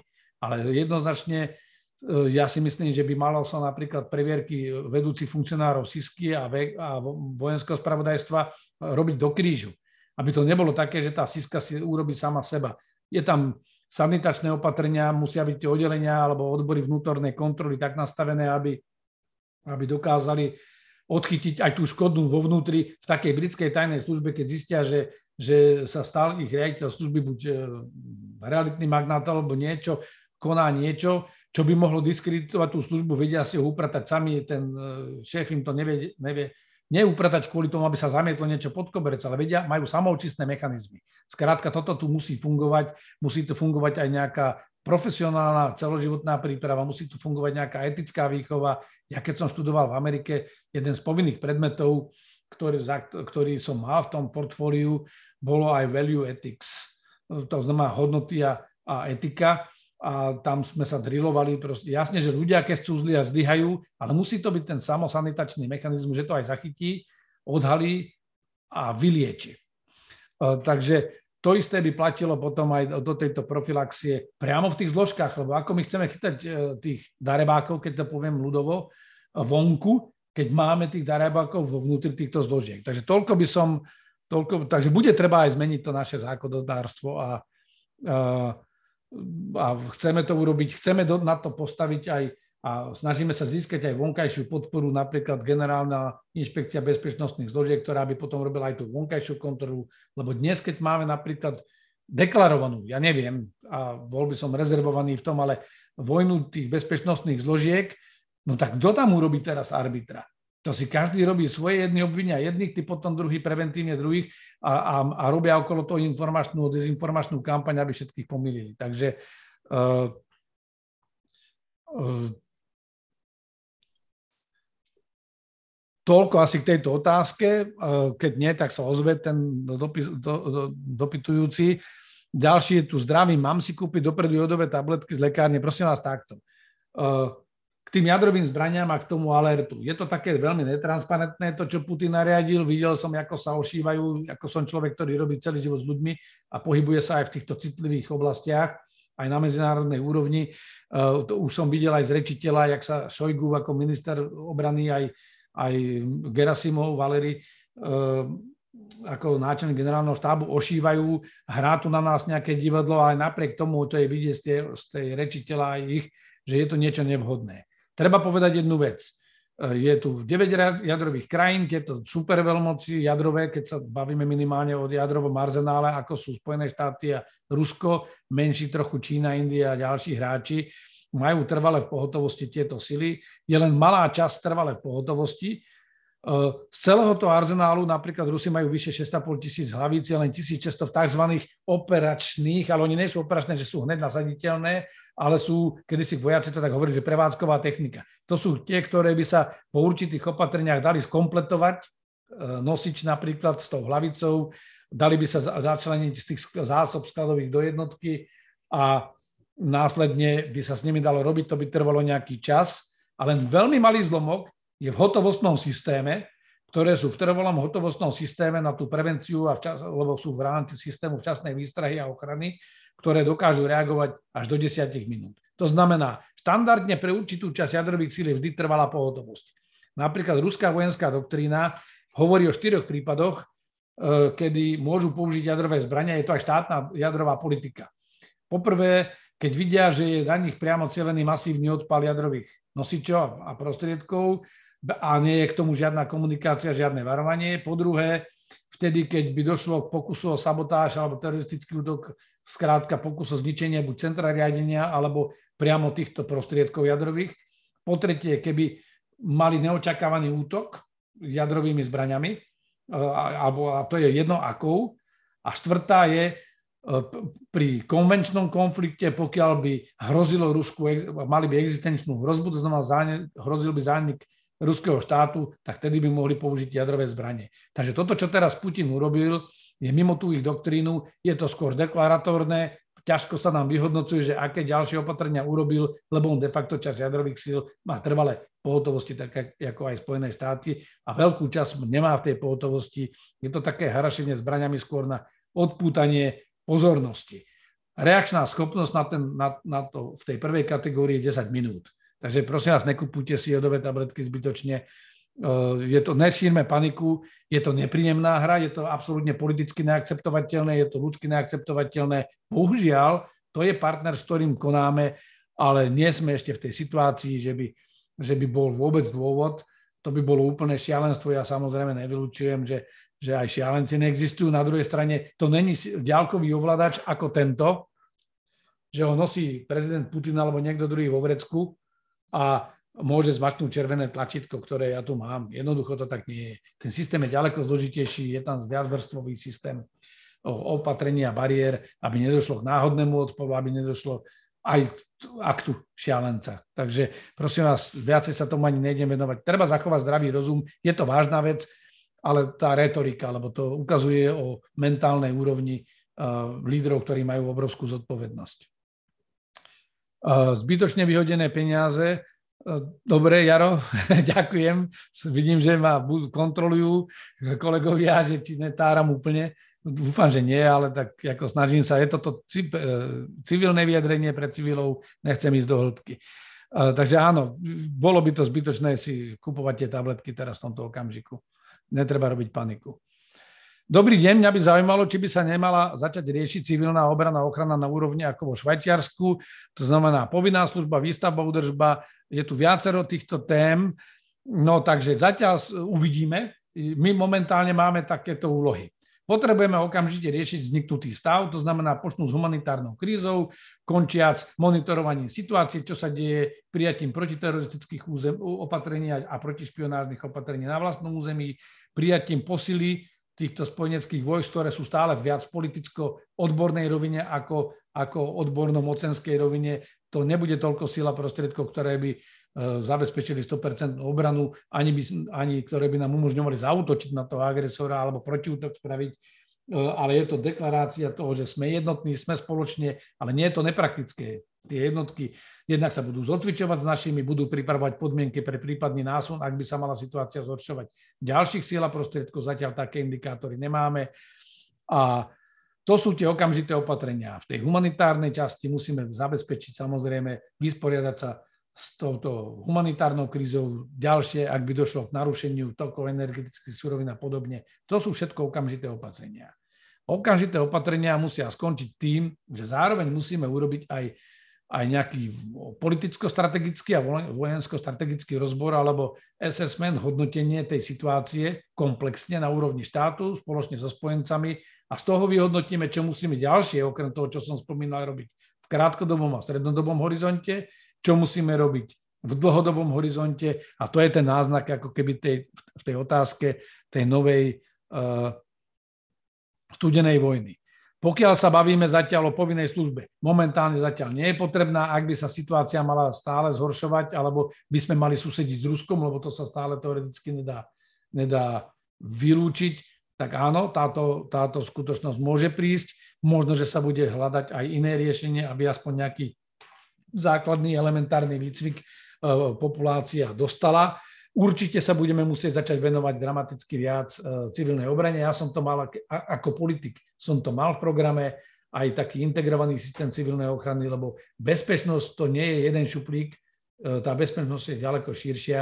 A videli sme, že ja som aj pandémiu dlhodobo komunikoval, že to je najväčšia bezpečnostná kríza, bola do, do 24.2., ktorú sme od druhej svetovej vojny zažili, lebo zásadným spôsobom naružila bezpečnosť občanov, ohrozila ich životy, zdravie, zabíjala doslova, narušila bežný chod e, hospodárstva, bežný chod spoločnosti. No už väčšiu, väčšiu bezpečnostnú hrozbu máte už len to, čo vidíte teraz za hranicami na Ukrajine, kde tiež to nie je tak, že vojna prebieha na každom metri štvorcovom, ale je to výrazná disrupcia, len tam už prichádza aj to masívne kinetické ničenie, e, ktoré je má, destruuje ľudské životy, zdravie, hodnoty, materiálne statky, narušuje základné životné podmienky. Takže určite sa musíme zaoberať aj civilnou obranou, prípravou obyvateľstva. My sme to potrebovali tak či tak aj pre prípady katastrof, havárií, lebo, lebo nie sme dobre pripravení. Ja som to zažil x krát pri povodniach 2010, ak si dobre pamätám, Horná Nitra a potom tie nižšie, predtým boli povodne nie všade, v Handlovej, keď to bolo v Prievidzi, nie všade máme pripravených ľudí, dokonca aj v tom aparáte.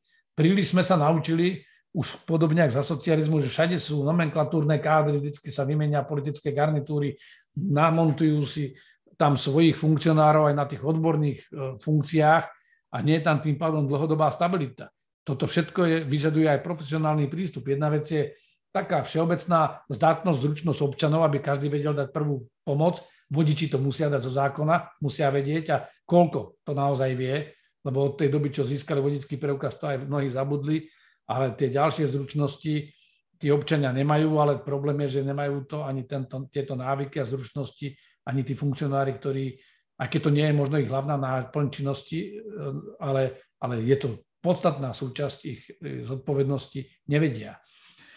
Takže hm, asi tak by som dal. Zatiaľ si nemyslím, že sme v kategórii, že by sme potrebovali povinnú službu, no ale môže to veľmi rýchlo prísť. Dobrý deň. Ako je ťažké pre prezidenta z Ruska stlačiť červené tlačítko? Veľmi ťažké. Lebo na konci ešte je tam aj tá obsluha a podobne. To znamená, mm, ako 100% sa to vylúčiť nedá, ale nemôže to urobiť sám. Jednoducho tam je viacvrstvový systém ochrán a, a protiváh. Je to skôr aj opačne, že tí ostatní dole nevedia bez neho to tlačítko stlačiť. Lebo to je tak vážny krok. Napríklad, ja keď som bol v Spojených štátoch, tak padli dvojičky. Ja som bol medzi tým aj, aj, aj na stáži, alebo na, priamo som bol v Norade, to je také centrum velenia e, na, a, a včasnej výstrahy v Chainy Mountains v Colorade, čo bolo v skale, proste utajované prístroje, ktoré malo vydržať aj atomový úder, lebo také tie velenia strategických síl, tie boli v normálnych poschodových unimo budovách takých tých montovaných, lebo e, buď sa dokázali dostať na mobilnú platformu a odletieť a byť niekde vo vzduchu, ale tam som chcel povedať, že aj vtedy tam bolo také, že, že mm, zostreliť lietadlo počas toho útoku na dvojičky mohol, mohol dať autoritou bol len prezident Spojených štátov. Že to nebolo také, že vojaci, aj keď vidia, že to lietadlo smeruje na tú budovu, že ho len tak môžu zostreliť civilné lietadlo. Konec koncov u nás na prerušenie letu alebo na vynútenie pristátia Takisto máme ten systém na NAMC, alebo teda ten spoločný systém ochrany vzdušného priestoru na to. A to sú tie naše stíhačky, keď zletia, proste je nejaký, nehlási sa lietadlo alebo podobne, narušiteľ aj v tom mierovom čase. E, to nemôžu sa len tak rozhodnúť. Je tam e, Národná vojenská autorita a je tam potom e, Národná decision, decision authority, to znamená Národná rozhodovacia autorita, a preto aj niektorí tí ministri sú potom školení na to, že, že súhlas na toto musí dať politická entita. V tomto prípade prezident Putin má presne tú úlohu, že on bez neho to tlačítko červené nikto nestlačí, ale jeho samotné stlačenie tlačítka tiež nestačí. Je tam viacourovňový systém istenia, no ale mali aj problém, že napríklad to lietadlo, e, ktoré mali, majú neporiadok aj v tom Rusku, lebo mali pred pár rokmi incident, nie je to tak dávno, že vlastne zostalo bez dozoru to lietadlo, ktoré má aj tie systémy velenia a riadenia na polube, ktoré je pre prípad, že by došlo k nejakému veľkému konfliktu a že by išiel do aeromobilného eh, centra velenia hlavný veliteľ síl v Rusku. Takže ja by som bol kľudný v tomto, že nie je to také horúce, ale samozrejme, že je to nepríjemné. Toto, čo sa deje, je niečo, čo je na politickej úrovni, si zaslúži ten človek, úplnú izoláciu. Toto je harašenie zbraňami na nesprávnom mieste a hlavne v situácii, keď to vôbec nie je nutné. Ďalšie. Dobrý večer. Čo by sa dialo, keby na naše územie dopadla ruská raketa? Ďakujem. Čo by sa dialo? V prvom rade by sme, dokiaľ, keď tu budú tie patrioty, by sme sa snažili zabrániť tomu dopadu. Po druhé, keby dopadla, e, bolo by to považované za narušenie nášho územia, narušenie územnej integrity, nielen vzdušného priestoru, aj územnej integrity. E, museli by sme aktivovať všetky medzinárodnoprávne a medzinárodnoprávne procedúry, ale nie je to ešte dôvod na začatie vojny, lebo muselo by sa aj skúmať, že či to bol hostile akt, alebo to bol, to znamená nepriateľský akt, alebo to bolo len zlyhanie nám to umožňuje aj pri náhodnom zaletení tej cudzej stíhačky do nášho vzdušného priestoru, obzvlášť keď je už obdobie konfliktu vedľa, e, automaticky ju aj zostreliť. To je to, čo Turci urobili Rusom pri hraniciach so Sýriou. Ale to ešte neznamená, že kvôli tomu sa eskaluje vojna. No, nastanú priame konzultácie medzi tými aktérmi, to znamená nami ako poškodenými, tými, kto je majiteľom alebo komu patrí e, tá raketa alebo stíhačka, začne sa vyšetrovanie dramatické, samozrejme diplomatické noty by išli, aktivoval by sa systém pohotovosti, lebo jasne, že ten úder je a nikdy, dokiaľ sa to nevyšetrí, neviete, že, že čo sa stalo, ale, ale je tam opäť odstupňovaná reakcia kvôli jednej zblúdilej rakete, vy nepôjdete vyvolať e, vojnu medzi NATO a Ruskom, e, sú tam deeskalačné mechanizmy, ktoré existujú a a, a ktoré by sa museli spustiť. Samozrejme, keby sa to dialo vo veľkom rozsahu, tak e, aj tá situácia by sa eskalovalo, aj naše prostriedky by sa ochrany presúvali bližšie k hraniciam. Proste to je, je to hypotetická situácia, môže, ale bohužiaľ v tom, čo sa deje momentálne na Ukrajine, môže sa to stať, buďme na to pripravení. Sú na to mechanizmy a bude to záležiť aj od politikov, že ako ďaleko to chcú eskalovať. To treba povedať na rovinu lebo vidíte, že Putin reaguje podráždenie na všetko a eskaluje vlastne čokoľvek použije ako zámienku, lebo on už má svoj plán spravený a, a v podstate mu poslúži všetko na zámienku. My by sme boli zdržanliví, ale musíme byť ostražití. E, ďalšia. Pán generál, myslíte, že táto situácia zásadným spôsobom zmení život Slovenskej republiky? Jednoznačne áno. Jako ja si myslím, uh, ja si myslím, že toto už sa bude musieť zmeniť. Uh, my musíme, ako je čas oddeliť zrno od pliev. Ja som však na Twitteri som aj kritizoval Pelegriniho a, a spol, tú ich partiu, ale teraz nebudem ani ja politikárčiť. Kritizoval som ich, lebo boli proti dohode, používali nefér argumenty, zúčastnili sa tej kampane na na toho pohonu doslova na tých, ktorí sa snažili byť len zodpovední a snažili sa brániť tie propagande, ktorí, ktorí reagovali na tie symptómy, ktoré tu sú. Ale boli sme v situácii, že sme stále mali taký rozdiel v spoločnosti, že tá hrozba ešte není a podobne a stále je tu dosť veľa ľudí, ktorí sa to snažia zľahčovať. A realita je taká, že aj keď sme boli včera priatelia, ako náhle po mne aj môj bývalý priateľ strieľa, už je to bývalý priateľ. Ja sa musím zariadiť, je čas, my sme v ohrození.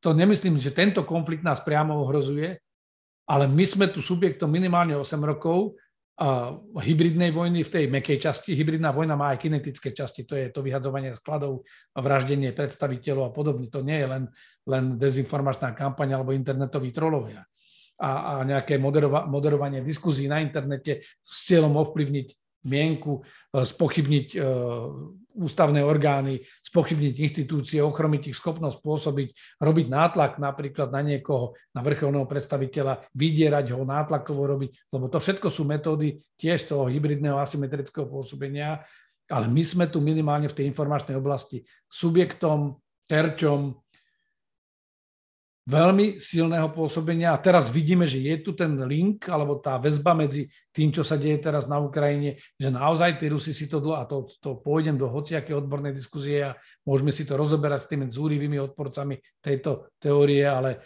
jednoznačne my sme subjektom a bolo ťažké preukázať nepriateľský úmysel v tom okamžiku, keď to bolo v tej polohe, že však to je sloboda slova a podobne. To znamená, toto bude mať u nás dopad.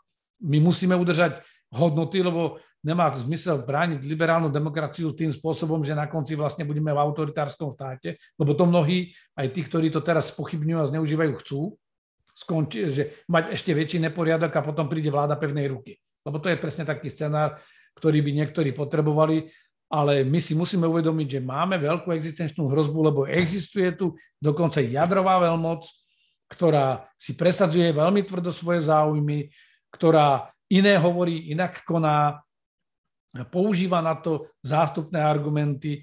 My to vidíme v praxi. Ja nehovorím, že nás idú napadnúť, budú chcieť napadnúť, či majú požiadavky, oni majú tiež svoje bezpečnostné záujmy, ale žijeme v bezpečnostnom prostredí, ktoré sa pred piatimi dňami dramaticky zmenilo a aj keby ten konflikt prestal, pokiaľ ten systém zostáva, tak a nemáme nové usporiadanie vzťahov a aj garancie, že to tak aj bude platiť, lebo darmo vy si vymyslíte všelijaké mechanizmy, keď aj v Rade bezpečnosti, keď on nakoniec vlastne aktér konfliktu je člen, stály člen Rady bezpečnosti a má právo veta, no tak e, tie mechanizmy aj OSN neviete dostať do praxe. Takže bude to pre nás znamenať veľa, ovplyvní to aj spôsob vedenia politiky a vrátim sa k tomu Pelegrinimu, že tu je teraz ten priestor, že aj tieto strany, ktoré sú ešte neextremistické a možno, že mali veľmi aj pomílený názor, e, tu je teraz čas už sa zomknúť je treba naozaj hľadať politiku. Jasne, je súťaž, politická súťaž je štandardná, ja budem stále pravicový politik, stále budem hľadať najbližších e, partnerov, ale v otázkach národnej bezpečnosti, v otázkach prežitia štáta, štátu a národa sa musíme zjednotiť. Jako to je presne, čo sme videli v SNP, aj keď komunisti si ukradli odkaz SNP, tam sa zjednotili všetky demokratické, dokonca aj menej demokratické sily, ale všetky protifašistické sily do jedného bloku my čelíme z dlhodobého hľadiska existenčnej hrozbe. Ak takto to bude pokračovať, tak sme subjektom eliminácie, buď rozvratom znútra s vonkajším tlakom, alebo niečo iného. My musíme sa zodolniť. Ja to poviem už, aby som dlho nerozprával o tom, eh, v živočíšnej ríši. Aj tie včely, keď im tam vleze nejaký intruder, tak ten roj sa zjednotí, zgrupuje sa, snaží sa odizolovať toho, toho sršňa alebo, alebo cudziu včelu, izolovať ju, nepustiť ju aj k tej svojej matke, chráňa matku, chráňa svoj roj, e, chráňa ho aj keď majú chorých jedincov vo vnútri, e, chráňa ho aj proti týmto cudzím. Jednoducho, my fungujeme ako nejaké spoločenstvo založené na hodnotách, musíme sa k nim vrátiť a musíme byť aj tolerantní k sebe, ale nemôžeme byť tolerantní ku všetkému. Sloboda slova nie je anarchia, sloboda slova je aj so zodpovednosťou, Takže bude sa musieť zmeniť politika, budú sa musieť upraviť naše právne normy, budeme musieť zareagovať na zmenu sociálnej textúry spoločnosti a ten prienik, digitalizácia toho všetkého, lebo zmenilo to tú spoločnosť. A my sme nedokázali na mnohé veci reagovať. Musela prísť takáto dramatická zmena. Ja som zažil v Amerike tieto zmeny bezpečnostné, môže sa to niekomu páčiť, lebo nie. Ale ja keď som bol v Spojených štátoch, ja som tam bol, cez, keď padali dvojičky. A bol som tam od februára 2001 až do júna 2002. A videl som aj tú zmenu na letiskách a všade. Ja keď som cestoval predtým do Kanady z eh, Washingtonu, z Dallas Airport, čo bolo pre, tá Ronald Reagan Airport, čo bolo priamo oproti Pentagonu a tomu kampusu, kde ja som pôsobil, len cez rieku, tak to bolo s trolejom, ste prešli pomaly bez akejkoľvek kontroly. A to bolo veľmi jednoduché. Po tých útokoch sa ukázalo, že tie kontroly musia byť prísnejšie, že to je otravné pre ľudí, ale je to balans medzi bezpečnosťou a slobodou. A my musíme nájsť nové ekvilibrium aj v tejto oblasti. Takže určite bude musieť dojsť k takej zodpovednejšej politike, naozaj aj profesionálnejšie. Nestačí naozaj na to ten populizmus, nedá sa to okecať, ale uzavriem tento dlhší vstup tým, že vlastne aj prečo sme nerozpoznali tú hrozbu a prečo tu bolo aj tak veľa dokonca vysoko postavených politikov presvedčených, že tá hrozba nie je. Všetky spravodajstva sveta sú vám na nič, keď vy tú hrozbu, ktorú títo spravodajci vyhodnotia, sa s ňou nestotožníte a neakceptujete ju a nevnímate ju ako hrozbu. A keď dokonca podľahnete tej, tej dezinformačnej kampani a stotožníte sa s tým protinaratívom, tak vy vlastne už aj psychológia tak funguje, že vy vlastne, ako keby ste zavreli jednu klapku v tom mozgu a vlastne vypínate tú hrozbu, vy už, to je ako keď sa snažíte na silu niekoho presvedčiť. No tak o to viacej sa tomu, čím ho chcete presvedčiť, bráni. Toto sa nám bohužiaľ stalo a z hľadiska toho, tých varovných signálov, ja to tak ako aj vojak hovorím, že, že, ak, že nestačí pozerať jeden ťah dopredu v šachu, ale musíte myslieť viacej dopredu v tom vnímaní tých hrozieb aj tá spravodajská komunita, ale aj tá spoločnosť sa musí pozerať a musí jazdiť, keď to poviem takou šoferskou analógiou. Vy keď máte stretávacie svetla idete rýchlo v noci a idete po okresnej ceste, tak, tak niekedy zbadáte zákrutu už príliš neskoro alebo prekážku na tej ceste. Potrebujete ďalkové svetla, aby ste včas vedeli zareagovať na možnú hrozbu, ktorú na tej ceste máte. Toto isté platí pre štát. Toto isté platí pre spoločenstvo štátov. My musíme mať strategický odhad a premýšľať aj naše opatrenia s dopadom na, na strednodobý a dlhodobý horizont. Bohužiaľ, popul- nielen populisti, ale štýl politiky, ktorý tu vidíme za posledných 20-30 rokov, ktorý priniesla aj tá inštantná internetová a digitálna doba, je, že vlastne politici reagujú na aktuálne prieskumy a dokonca menia politiku ad hoc, nejdú podľa princípu, a to bolo aj pri tej dohode z USA, že dokonca aj vládna koalícia, minimálne čas bola proti a časť vyloženie vajatala, že ako opatrne s ňou narábať, keď prišla prvá informácia o tom, že by sme mali predmiestiť predbežne tie vojska na Slovensko, tak sa to snažili opatrniť, to ešte nerobíme a podobne. A ja som hovoril, chodil som a hovoril som do televízie, je to legitimný krok, je to samozrejme na rozhodnutie politickej reprezentácie, ale politická reprezentácia musí konať zodpovedne aj s výhľadom a musí to vedieť, aj obhájiť a vysvetliť občanom. Toto sa bude musieť zmeniť, lebo inak sa rozložíme znútra. A to som už raz použil v nejakom článku, keď som písal do týždňa, myslím, že o tom, o tom pred voľbami americkými, že, že najlepšia stratégia je taká, že u toho protivníka musíte zničiť všetko, čo funguje. A potom nemusíte s protivníkom nič robiť. My máme bohužiaľ systémové chyby nielen na Slovensku, ale vo všeobecnosti aj, aj na západe, ale celosvetovo. Máme veľa systémových chýb, ktoré mm, nás otláčajú od nejakej takej dlhodobej e, zodpovednej politiky so strategickým výhľadom. Lebo to nebolo potreba. Teraz to vidíme, že bohužiaľ je to potreba, budeme to musieť takto robiť. Takže toľko asi k tej k tej otázke a teraz skúsim tak rýchlejšie, lebo neviem, ako máme, sme s časom. Pán myslíte si, že je skutočne reálna jadrová hrozba pre Slovensko? Prečo prosím nemajú uh, CO krytov? Ja by som nerobil paniku. Tá jadrová hrozba po včerajšom vyhlásení prezidenta Putina nie je o nič väčšia, ako bola predtým. Vo všeobecnosti tu vždy je, ale nie sme teraz v tej situácii a ak by to mala byť nejaká urgentná jadrová hrozba, tak aj tak by nám nejaké hektické opatrenia príliš nepomohli, ale zatiaľ, ako je to také, no nikto nemáme kryštálovú gulu a ja som presvedčený vnútorne, nekupujem si zásoby, neškrečkujem, nejdem si budovať do svojej pivničky filtroventilačné zariadenie, lebo, lebo si nemyslím, že ešte je tá doba, že je to treba robiť, lebo to je tak, jak sa hovorí, že E, samo sa vyplňajúce proroctvo, že ako náhle to začneme takto robiť, dostaneme sa do takého štádia a do takej špirály, že k tomu nakoniec aj dospejeme. Treba zachovať kľúda rozvahu. Tí, čo majú robiť toto, majú analyzovať, čo za to, čo, ktorých si za to platíme. Ja som teraz už taký civil ako vy, e, samozrejme pripravený v prípade nutnosti sa vrátiť aj do služby, ale, ale zatiaľ ani ja nevidím ani ten dôvod si obliecť tie maskáče a ísť do tej služby ešte, lebo, lebo si myslím, že Eh, to je úplne iná kategória. Bohužiaľ, eh, v neprospech tých Ukrajincov nie sú súčasťou tejto aliancie. My sme vo veľkom bloku. Ten blok bude mať dobrú odraďovaciu schopnosť vtedy, keď bude kompaktný, bude držať pokope v rámci tých jednotlivých štátov aj ako celok a nesmie sa pritom zmeniť na totalitu, lebo to je, to je, to je druhá hranica. Takže zatiaľ by som bol relatívne kľudný. Eh, ak by sa mala hrozba zvyšovať, ja ešte odpoviem tú druhú časť tej otázky, že dostali by sme dopredu informáciu o tom, ako sa zachovať, určite áno. Ako aj určite áno, ak by sme vyhodnocovali, že tá situácia sa naozaj a tá atmosféra z, z, z, dramaticky zhoršuje, eh, tak určite by asi prišla. Či by bola včas a rýchla, my nevieme, tá dynamika dejaká môže byť, ja som vám tie pohotovostné doby povedal, môže sa stať, že pri týchto aj nechtiac pri týchto operáciách dojde k havárii jadrovej elektrárne. Vidíme, že už dokonca obklúčujú jadrovú elektráreň. Je to nelogické, je to veľmi nebezpečná hra. Mojkať sa a hrajkať sa proste s bojovou technikou e, okolo jadrovej elektrárne, lebo jedni si myslia, že buď ju chcú vypnúť, alebo vyhodiť do vzduchu. Je to proste, je to niečo, čo ako vojak, ktorý slúžil celý život e, vo vojsku, by som vyhodnotil, že toto je absolútne nelegitimná operácia, tieto celé operácie. Je to príliš riskantná operácia na to, aby, aby ju niekto e, robil a produkoval.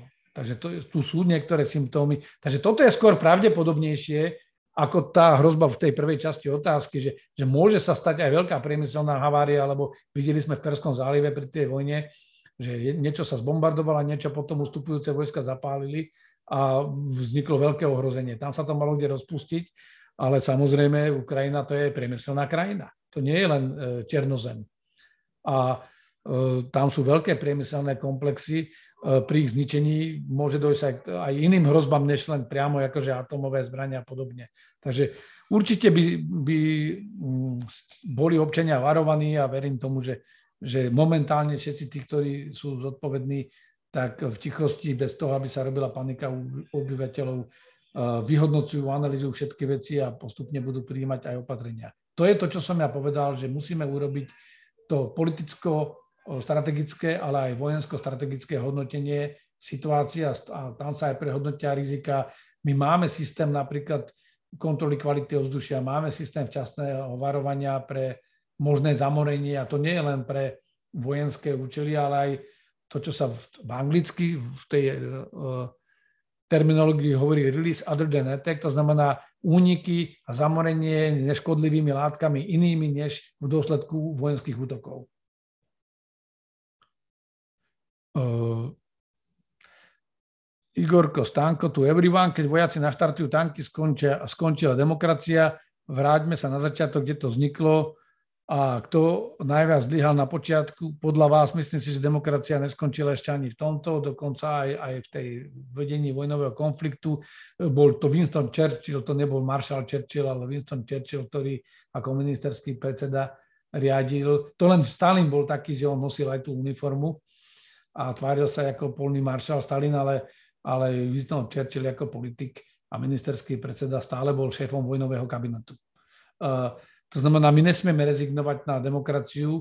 Druhá vec je aj pri vedení bojovej činnosti z toho profesného hľadiska sú zásadné pravidlá vedenia vojnového konfliktu, ktoré treba dodržiavať a aj, aj legitimita vojenského pôsobenia musí byť dodržaná. Všetko inak, čo robíte, potom je vyhodnotené späť ako vojnové zločiny.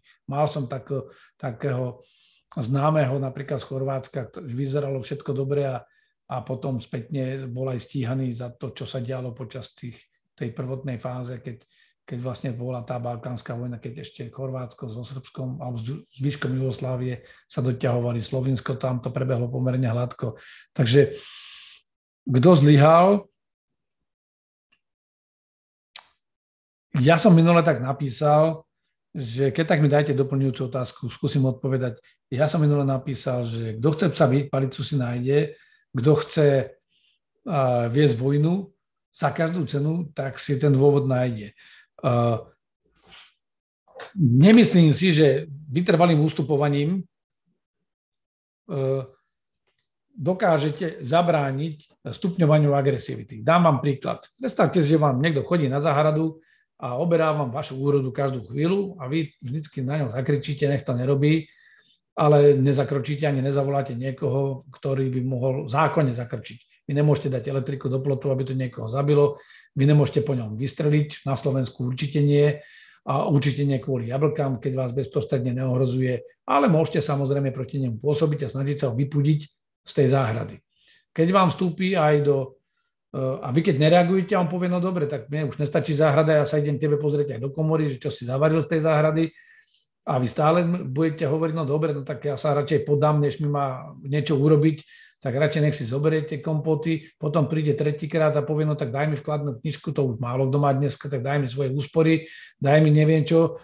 A štvrtýkrát sa rozhodne, vieš čo, ja som sa rozhodol, že toto je aj môj dom a budem u teba bývať No a na konci si povie, vieš čo, ty mi tu v tom dome zavadzaš a ja ťa odkragulujem. Jednoducho nedá sa ustupovať v nejakom okamžiku, je treba hľadať e, mierne metódy, preto som to naznačil, že vy nemôžete zastaviť človeka za to, že vám oberá vaše jablka na vašej záhrade, ale nemôžete sa ani tváriť, že však dobre, teda no čo ja s tebou budem robiť. Jednoducho tu žiadna z tých argumentov, ktoré sú, nedáva to ospravedlnenie tohto rozsahu vojnového konfliktu je nevyprovokovaná tá vojna, to, čo sa deje, je nevyprovokované, akokoľvek to budú zaobolovať. Je to dlhodobá agenda. Ja som dneska pozorne počúval to vyjadrenie Koňaševa, generála Majora po našom brigádnom generála, jednoho hviezdičkového generála, ktorý vlastne tú retoriku, keď priznal svoje straty, to ma až tak neprekvapuje, lebo vo vojne sa nikdy ako tá propaganda vojnová bohužiaľ už beží, aj tá vojnová hmla, ale keď vlastne e, presne v duchu toho prejavu toho prezidenta Putina a, a aby udržali to ospravedlnenie tejto nespravodlivej vojny, tak e, povie, že na tých stovky civilistov a, a aj žien a detí, ktoré zahynuli, pritom povie, že áno, zabili sme niekoľko stoviek nacistov. Prepáčte, to je akokoľvek mi bude kto vysvetovať, že čo sa komu udialo na Donbase, čo sa udialo kde, ja som vždycky poznajú ma všetci tí, ktorí diskutujú, ak aj ukrajinský vojak alebo niekto, ak by slovenský vojak sa dopustil konania, ktoré je mimo limit, som prvý, ktorý, aj keď som slúžil, ktorý by išiel po ňom, išiel by po to, aby išiel z funkcie, aby bol vyšetrovaný, aby stál pred spravodlivosťou, lebo tak, jak odsudzujem na Kališti, keď som chodil klás vence, že nebol problém, že bojovalo sa v druhej svetovej vojne. Problém bol, že, že Nemci a ich domáci prisluhovači išli na to kalište a pomstili sa civilnému obyvateľstvu za to, že prichýlilo aj tých partizánov. Pričom, ak by aj to nerobilo dobrovoľne, ono je to tak, aj keď tí partizáni prišli a prídu so zbraňami, skvérami, no ťažko im poviete, že vieš, ja vás neubytujem. Jednoducho, títo civilisti, vojenské, vojenská sila sa môže viesť len legitimne podľa medzinárodného humanitárneho práva, medzinárodného práva len na odrazenie hrozby alebo útoku a na odvrátenie bezprostrednej hrozby a na legitímne vojenské ciele, ktoré majú uh, aj zabrániť pokračovaniu tej hrozby. A, musí, a sú tam také princípy ako princíp proporcionality a podobne. tieto princípy sú úplne zásadné a aj náš vojak, ak by ich porušil, pácha vojnový zločin. Takže ja by som nešiel do týchto teraz diskuzí jalových. Toto, čo sa deje, je bezprecedentné, bez, bez ospravedlnenia, lebo je to absolútne neproporcionálne. Ak by aj bola pravda to, čo v časti tej argumentácie sa tvrdí, je to neproporcionálne, nelegitímne, ale hlavne vnútropolitické problémy jednej krajiny sa nedajú riešiť takýmto násilným spôsobom. Tam žiadna genocída nikdy nebola, nebola preukázaná. Ak tam boli spáchané nejaké trestné činy, čo ja neviem vylúčiť a bol by som asi propagandista, ak by som tvrdil, že neboli napríklad na tom, v tom Donbase, tak existujú iné mechanizmy na to, aby títo ľudia boli postavení pred spravodlivosť, aj na tú krajinu, aby bola dotlačená k tomu, aby ich postavila. Konec koncov dneska aj Srbsko, aj Chorvátsko súdi svojich zločincov. Tých, ktorých nechceli súdiť, si ich vybrali medzinárodné sily a predniesli ich pred e, spravodlivosť do Hágu. Takže ja by som bol veľmi opatrný v tomto hodnotení. Skrátka, ani vojna neospravedlňuje robiť bezbreho čokoľvek. Uh, idem ďalej.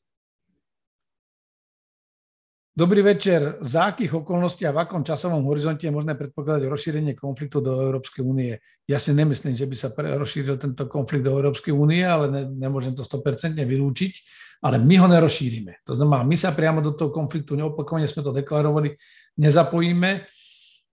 Rozšíriť ho môže iba druhá strana, že pokiaľ by ten konflikt naozaj prekračoval k nám, ja si myslím, a som presvedčený o tom, že pokiaľ bude, on by sa mohol rozšíriť za určitých okolností, že ak by začal vnútorný rozvrat v niektorých členských krajinách Európskej únie a NATO, to, čo sa tu pokúšali, ja to poviem otvorene, nehovorím, že všetci tí, čo uh, nadávali poslancom do vlasti zradcov, takí boli a, a pokúšali sa tu o prevrat, ale sú tu ľudia, medzi nimi boli tí ľudia, ktorí o tento prevrat usilovali, ktorí usilovali o eskaláciu toho vnútorného rozvratu, rozvratu na takú úroveň, že by im to umožnilo buď sa dostať k moci, alebo, sa, alebo vyhecovať tú situáciu, že pri nejakých mimoriadných voľbách by sa k tej moci dostali.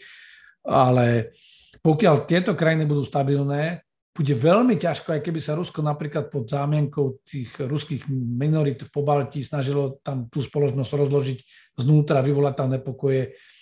Ako náhle budeme jednotní v tomto bloku, tak sme stále jeden pevný vojenský blok, ktorý ako Maltou má spojené tie tehly dokopy do jedného silného múru a každý, kto ide proti tomu múru, musí si uvedomiť, že ide proti múru. A ten múr má aj flexibilitu udrieť naspäť. Jasne, že nedá sa na 100% vylúčiť, že ak by sa niekto pre toto rozhodol, ale zatiaľ to je tak, že ekonomicky, vojensky sme dostatočne silní na to, a ak demonstrujeme vôľu, že, by, že nejdeme útočiť nikam, ale by sme sa vránili, aby si to každý rozmyslel, že by to išiel skúšať. Takže zatiaľ by som to bral ako hypotetickú otázku. Vôbec by som nehovoril o tom, že teraz sa to ide rozširovať. Uvidíme, čo sa bude diať, ale nie, nie som presvedčený, že, že toto je cesta.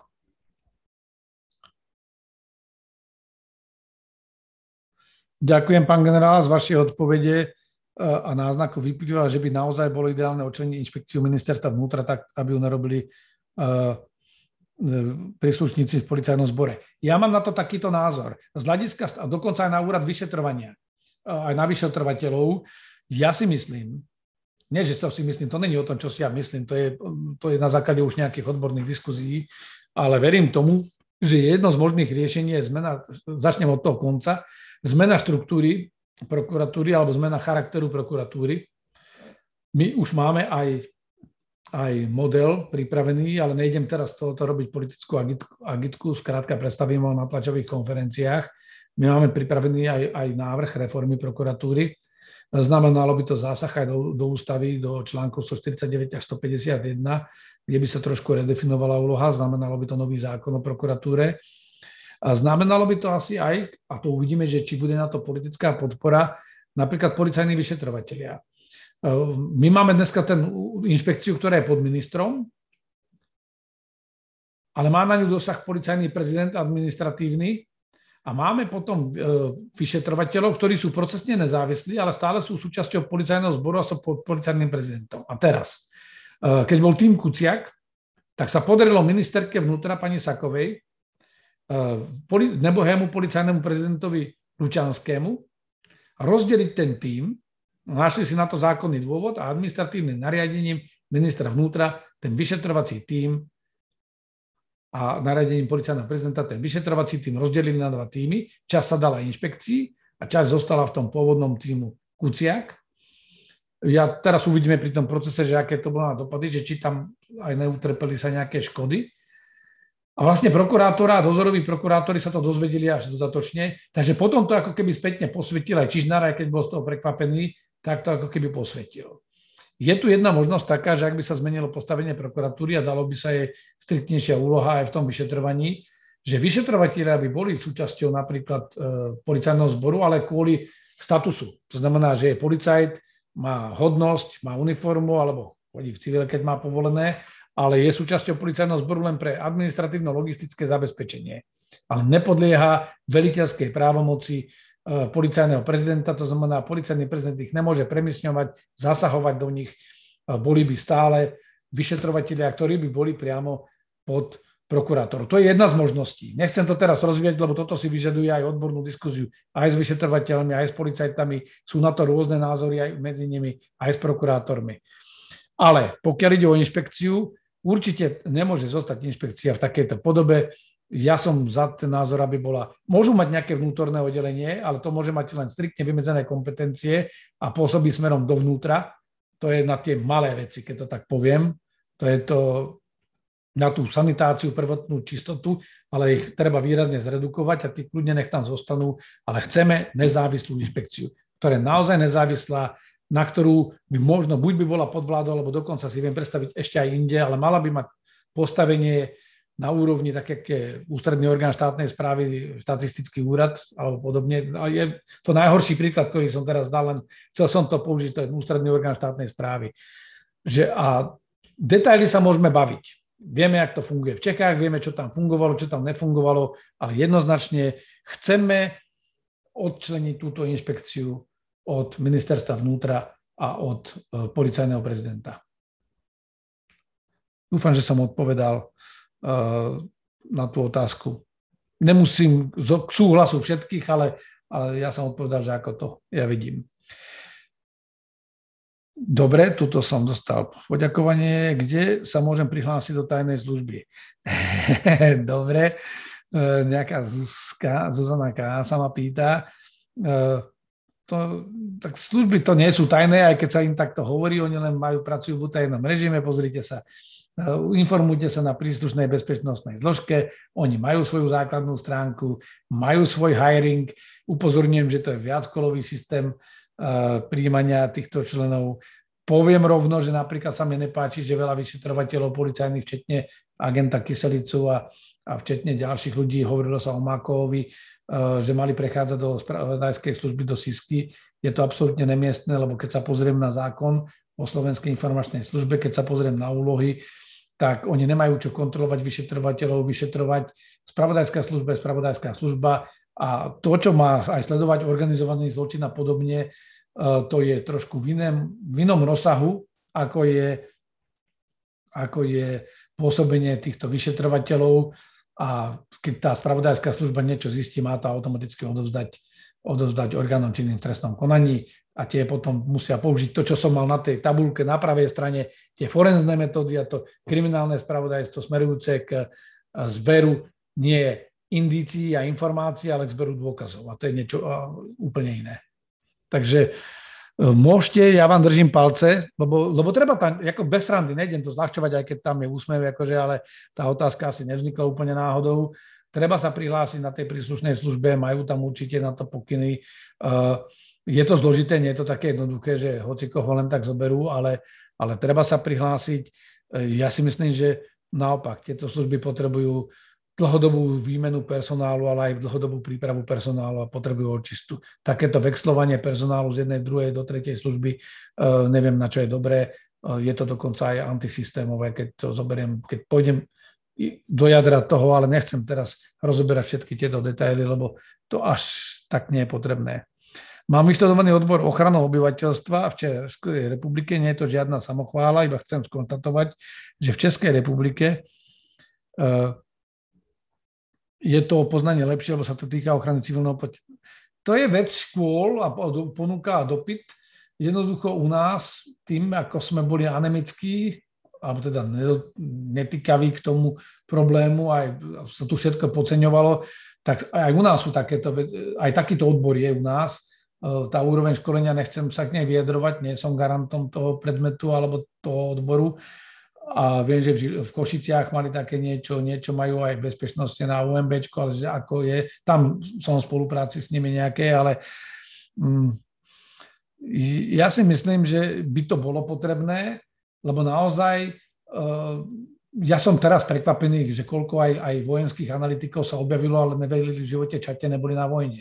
Ono nestačí si načítať len literatúru, či aj odborné manuály, predpisy a načítať si, načítať si um, literatúru na internete. To, ako ja som človek zbehlý v práve mnoho vecí som aj robil so zákonmi, lebo robil som aj, aj s majetkovými, obchodným zákonom, s obstarávaniam a potom som sa dostal do iných. Na konci som skončil medzinárodného vojnového práva v praxi, lebo som bol šéfom jednej veľkej operácie alebo e, operačného štábu, ale ja nemôžem povedať o sebe, že som právnik. Ja som, ja som uh, právne edukovaný, alebo právne, nie edukovaný, právne, právne vedomý odborník ale na konci potrebujem takisto právo. Ja si viem podať trestné oznámenie, lebo to si viem vydedukovať, viem si prečítať k tomu judikáty, viem si prečítať k tomu vysvetlenie, ale základné právne piliere neviem. To isté aj títo analytici, chýbajú im tie základné piliere. To není o tej praxi, že koľko rokov behal na skáčoch, lebo niekto mohol bežať celý život a bol vodič tanku, no tak jeho zručnosti končia na úrovni vodiča tanku a o stupeň vyššie. Ale, ale e, proste aj na túto civilnú ochranu, aby som neurázal teraz všetkých vojenských analytikov, lebo mi to hneď vrátia všetci v nejakých diskuziách, ale, ale v princípe tým chcem povedať, že to nie je také jednoduché, že povedať si, že som teraz analytik alebo odborník na nejakú oblasť, že zoberiem ma známy na okresný úrad a ja teraz budem šéf CO a naštudujem si 5 právnych predpisov, ktoré sú priamo, je zákon k tomu a 227 zákon a zákon o civilnej ochrane a zákon o mimoriadných situáciách a tak ďalej, proste to nestačí potrebujete k tomu aj školenie, potrebujete k tomu aj zručnosti, potrebujete vedomosti, potrebujete aj zručnosti a potrebujete aj prax. A, a tým pádom potrebujete na to aj kariérny systém a preto by bolo dobré mať aj takúto, takýto odbor a teoretické uh, prípravu, aby ten človek, ktorý dojde do tej praxe, aby tam nešiel úplne ako, že vyškolil som sa potravinára a mám aj kandidáta ved potravinárstva, ale idem teraz robiť civilnú ochranu. Aj z toho potravinárstva sa dá niečo v tej civilnej ochrane využiť, ale, ale málo poviem to úprimne. Takže ja vám držím palce, verím tomu, že, že aj po týchto zmenách, ktoré nebudú za deň, za dva, lebo teraz sa úplne neveci riešia a budú asi aj nie priamočiare, to poviem, som skeptik, lebo viem, ako to chodí v tom systéme, tak že nájdete aj, to je ten pán Tomáš, že nájdete aj uplatnenie a že, že budete mať perspektívu. Je to dôležitá robota, za studenej vojny to naozaj robili profíci a tie odbory CO, ktoré boli aj v nemocniciach, aj v rôznych veľkých fabrikách, inštitúciách, to nebol hoci kto, aj napriek tomu, že to bola éra nomenklatúrnych stranických kádrov, to nebol hoci kto, kto tam prišiel. A keď sa tam aj šéfom stal taký, no tak tam mal okolo seba tých ľudí, ktorí vedeli, čo majú robiť. No a to som ja, nie, toto je ešte, gratulujem k zaujímavému, aj keď nedocenenému študnému odboru, to je dobre, to Jaro Horvík, Gofiar. Aké hrozby predpokladáte zo strany Ruskej federácie, keby na to splnilo prosbu Ukrajiny? Nie, to by sme sa stali účastníkom konfliktu, tá krajina je vo vojne. Aj keď nebola formálne vyhlásená, tá krajina je vo vojne, my nemôžeme strážiť vzdušný priestor Ukrajiny, lebo znamenalo by to, že by sme museli strieľať aj po narušiteľoch toho vzdušného priestoru. Tá krajina je vo vojne, je to proste absolútne hypotetická otázka, Eh, jasne, že to oni budú skúmať, skúšať. My môžeme dávať v tichosti spravodajské informácie a videli ste to spektrum, že aké všelijaké sú, to znamená, to im vie pomôcť, lebo máme tie nástroje, ale jednoznačne my nemôžeme chrániť ich vzdušný priestor. V dobe vedenia konfliktu by to znamenalo ísť do kinetického stretu s agresorom, stávate sa stranou konfliktu. Tuto sa vrátim naspäť k Bielorusku. Bieloruského územia sú vedené bojové operácie, vypúšťané rakety, štartujú tam lietadla, ktoré zhodzujú bomby a v zmysle charty OSN Ukrajina ako bráňací štát, bráňací sa štát má no, právo na sebeobranu a má právo viesť odvetné vojenské akcie proti tomuto územiu. Bieloruský prezident môže 6 krát hovoriť, že jeho vojaci neútočia. Bielorusko je účastník v tomto vojenskom konflikte, sú už tri štáty. Je tam ten, ktorý sa bráni, obeď agresie, je tam agresor a je tam účastník konfliktu, z ktorého územia sa vedú, vedie táto agresia. Bielorusko, preto som aj napísal dnes na Twitteri, na Bielorusko by mali byť okamžite uplatnené rovnaké sankcie ako na Rusko. Lebo iné by bolo, keby aspoň formálne sa tvárilo, že síce sú v tom zväzovom štáte, oni majú aj nejaké bližšie usporiadanie, to je niečo ako konfederácia, oni majú ten spoločný zväzový štát, ale e, to by musel ten Lukašenko ako hlava štátu povedať, že nesúhlasí s pobytom, že sme prišli pod zámenkou cvičenia a okamžite vypudiť tie vojska. Musel by to urobiť formálne a vlastne potom aj dať nejakú notu na neplnenie tejto záležitosti a tváriť sa, že vlastne tí Rusia aj tak nechcú odísť a on s tým nevie nič urobiť. Ale, ale v tomto okamžiku on je, súčasť, on je na strane agresora, je účastníkom konfliktu a vzťahujú sa na ňo všetky medzinárodnoprávne dopady z tohto vyplývajúce.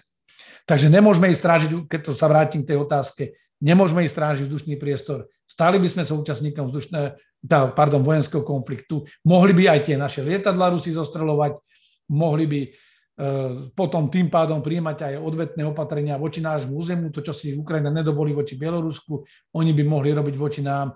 Je to no-go, keď to poviem takto po anglicky.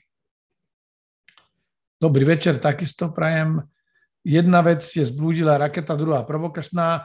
Vždy sa to bude dať ťažko, ťažko dokazovať, ale keby sa to opakovalo, je to proste stále tá agresie, je to narušenie našej územnej celistvosti a vzdušného priestoru, je to útok na naše územie, aj keď je zblúdila. Je povinnosťou toho, kto s čím narába, e, si to zabezpečiť tak, aby nezblúdila.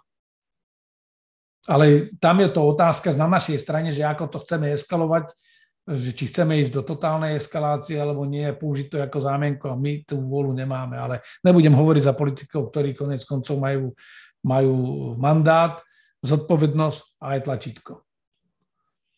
Dobrý večer, rusko-ukrajinské mierové rokovania skončili podľa TASR. Máme nejak, nemám, sedím tu s vami, nedostal som sa k tomu viac určite, ale poviem vám otvorene, prvé kolo, lebo som sa učil aj také niečo ako, že joint, joint, no, spoločné negociačné centrum a podobne, ako to prebieha, ako sa negociuje s protivníkom. Neočakávajte, že by, že by e, v tomto prvom kole, v prvom kole si vymenili strany pozície, potom si vysvetľovali, že čo to znamená, to, čo oni pomenovali tie pozície, potom si povedali nejaké svoje požiadavky a, a, a znovu si vysvetľovali, že čo to znamená a tým to skončilo. To je môj, môj taký profesionálny odhad. Počkám si, čo vyjde v komunike. A druhá vec je, pamätajte si, všetko, čo vyjde v komunike, nemusí byť všetko to, čo sa tam hovorilo a dialo.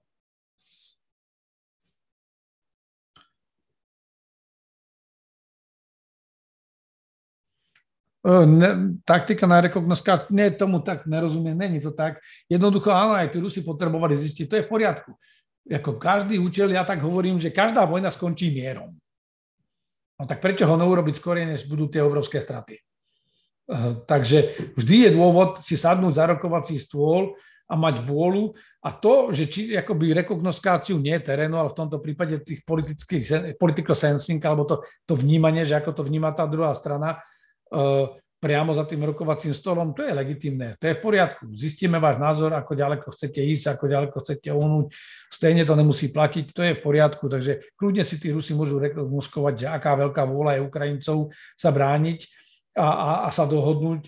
Konec kontov to tých vodičiek bojových vozidiel vidia v tých uličkách, keď na nich hádžu civilní obyvateľia z balkónov zápalné flaše. Takže asi tak, akože to, to si môžu zistiť, ale je treba na týchto no, rokovaniach, oni prebiehajú trošku kultivovanejšie, jednoducho tam si jedna aj druhá strana povie, že ako to vidí, ako to vníma, ujasňujú si nedorozumenia, vyjasňujú si, prečo na tú školku dopadla raketa a podobne. Tá druhá strana povie, to my nevieme, to musíme vyšetriť.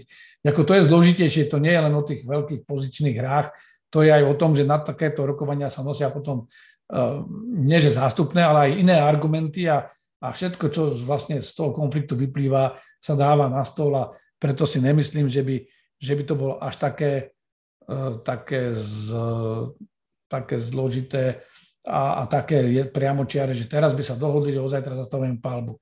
To by sa vedeli dohodnúť po telefóne dvaja prezidenti, ale keďže už po ohlásení nezávis- alebo uznaní nezávislosti tých republik zo strany Ruskej federácie e, dekretom prezidenta Ruskej federácie e, e, nebral Zelenskému telefón, to znamená, tam asi taká dohoda není, lebo iné by to bolo, keby sa, oni sa dohodli teraz aj to cez prostredníkov a cez médiá, že teda pôjdu na rokovania, ale keby zdvihol jeden druhému telefón, a dohodli sa, že zastavíme prímerie, tak vydajú pokyny tým svojim zastavia prímerie, stanovia negociačné týmy a idú. Ja som také nevidel. Takže neočakávajte rýchly zázrak, ale samozrejme, všeličo sa môže udiať v teréne a to môže urýchliť aj, aj mierové rokovania, alebo to môže eskalovať konflikt. Jedno aj druhé možné. Pôjdem ďalej. Pukan. Jasne, že môže byť hrozba.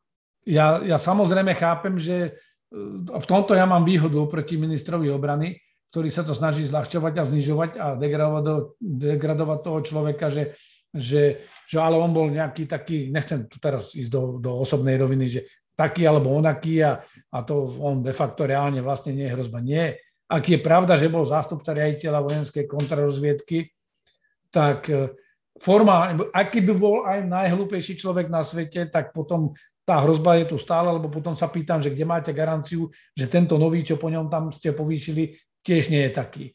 Rozumiete, že nemôžem to odbiť tým, že povedať, že ten človek bol nekompetentný a, a preto v republike nie, ten človek pozná systém znútra, pozná kontakty, pozná metódy práce, dokonca pozná aj zdroje, lebo bol na takej funkcii. To, že či bol dostatočne kompetentný, aby si z toho vedel čo najviac zobrať a vyhodnotiť, alebo bol len nejak, nejak nemenovaný riaditeľ SIS, ktorý predtým bol nominant SNS, to ja neviem, ale ten človek bol vo vnútri systému a vie o ňom dosť veľa na to, aby behal len v takej extremistickej strane. Jasne, že zákonne mu to nevieme zakázať, bohužiaľ na toto sa treba tiež pozrieť, že či napríklad by takíto príslušníci, e, na druhá vec je, stranu nikto nerozpustil. Lenže keď sa pozerám na generálneho prokurátora, ten ho ani nerozpustí, lebo keď vždy, keď pozriem na jeho status, keď vyjadril solidaritu Ukrajine, tak tam má 47 zdieľaní. Keď si kopol do všetkých a, a postavil sa za Rusko, tak tam má 1400 zdieľaní a má tam 5000 podporných komentárov, tak sa pozrite, že odkiaľ sa rekrutujú tí, ktorí tam tie podporné komentáre dávajú. No veľká časť z nich je aj z tej republiky. Tým ja nehovorím, že za to ten generálny prokurátor môže, ale jeho reč tela magnetizuje prirodzene túto kategóriu ľudí. To znamená, e, teraz no, nepôjde proti tej republike, nedá ten podnet na to, čo sa tu dialo posledné týždne. Podľa mňa tam bolo dosť podkladov na to, aby na tú stranu minimálne išiel podnet, lebo rozhodovať bude aj tak najvyšší súd, ale aby išiel podnet na rozpustenie tej strany. Ale ja nejdem do politickej súťaže, teraz poviem ako politik. Ja na to upozorňujem ako občan, možno, že aj dáme také podanie, ale ako politik ja nejdem do tej súťaže na základe toho, že, že budem kontumačne diskvalifikovať tohoto protivníka.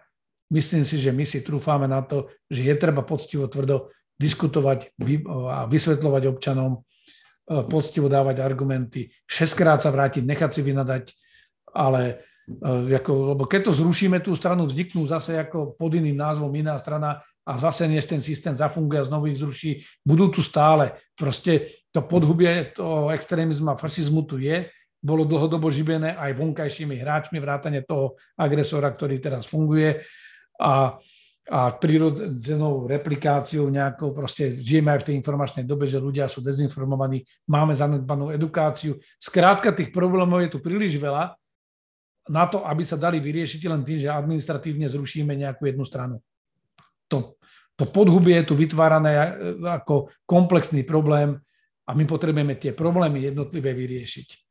A tým pádom sa bude redukovať aj, aj ten rekrutačný zdroj, aj, aj, aj, aj to riziko. Pôjdeme ďalej. Dobrý večer. Myslíte si, že je možné dojít, akékoľvek dojde s prezidentem Putinem? Ja si myslím, že aj áno. No len problém je, na tej strane Putina, že ako, o, viete, dôvera sa ťažko získava. A meri, na medzinárodnom poli ešte horšie, lebo tu dlhodobo boli ľudia ako ja, ktorí upozorňovali, že, že sú tu rizika, že Rusko je zdrojem potenciálnych hrozieb. Ja som nehovoril vtedy, že sú ešte hrozba, ale povedal som, tie aktivity, ktoré robia, môžu aj nechtia spustiť do chodu procesy, ktoré povedú k eskalácii situácie a zhoršovaniu situácie. Momentálne oni sa priamo rozhodli, zaciklili sa, dali si ultimatívne požiadavky, či už tá frustrácia bola oprávnená alebo nie, odmietli rokovať o tom ďalej, lebo dalo sa rokovať o opatreniach na posilnenie dôvery v Európe. Dalo sa opat- o, rokovať o overiteľných, lebo tam je o tej verifikácii, verifikovateľných opatreniach na, na garancie bezpečnostné pre Rusko, aby netvrdilo, že ho na to obklúčuje ale on dal také požiadavky, že nechcel negociovať, eh, lebo stále ja hovorím, že rozšírené NATO sa geograficky priblížilo k Rusku, k Rusku a vojensky sa vzdialilo od Ruska. Veď my sme odzbrojili, nech mňa nikto nepresvieča, sadnem si, poďme celú noc, zoberieme si každých 10 ľudí, nech začnú počítať zo všetkých zdrojov a poďme sa pozrieť na to, ako to vojensko-technicky vyzerá, že či vojensky obklúčujeme Rusko alebo nie. A Dneska to vidíme, že máme príliš riedku tú obranu, nevieme ani tie rakety zblúdile z toho konfliktu zachytiť, lebo nemáme na to dostatok kapacít a je to všetko v dôsledku toho, opaku toho, čo tvrdila tá propaganda Ruska, že, že my vlastne ho ideme vojensky ohrozovať. Nie, my sme len držali politiku otvorených dverí. Konec koncov do roku 2008 sme mali aj dobrú spoluprácu s Rusmi. Ja som bol na veliteľstve spojeneckom 2004 až 2008. My sme mali hĺbkovú spoluprácu s ruskými ozbrojenými silami. Mali sme, cvičili sme a dokonca certifikovali Samarskú 15. Motos, oni to majú motostrelkovú brigádu alebo mechanizovanú brigádu 15. zo Samary. Takže tá spolupráca tu bola. Niečo sa zmenilo, a keď sa vrátim k tomu, tomu môjmu uh, prirovnaniu s tými ďalkovými svetlami, my sme tu žili s krátkými svetlami a nevideli sme, že to nie sú len nejaké také náhodné signály, že tu je dlhodobý trend, ktorý my sme nezachytili. Čas ľudí ho nechcela zachytiť a čas ľudí ho cieľa vedome uh, proste prevracala naopak. Ale napriek tomu Putin je teraz v takej situácii zlej, že on potrebuje predať tomu domácemu publiku tie dôvody, prečo do tej vojny išiel a prečo tie tisíce ľudí tam zomierajú, lebo to už budú za chvíľku tisíce.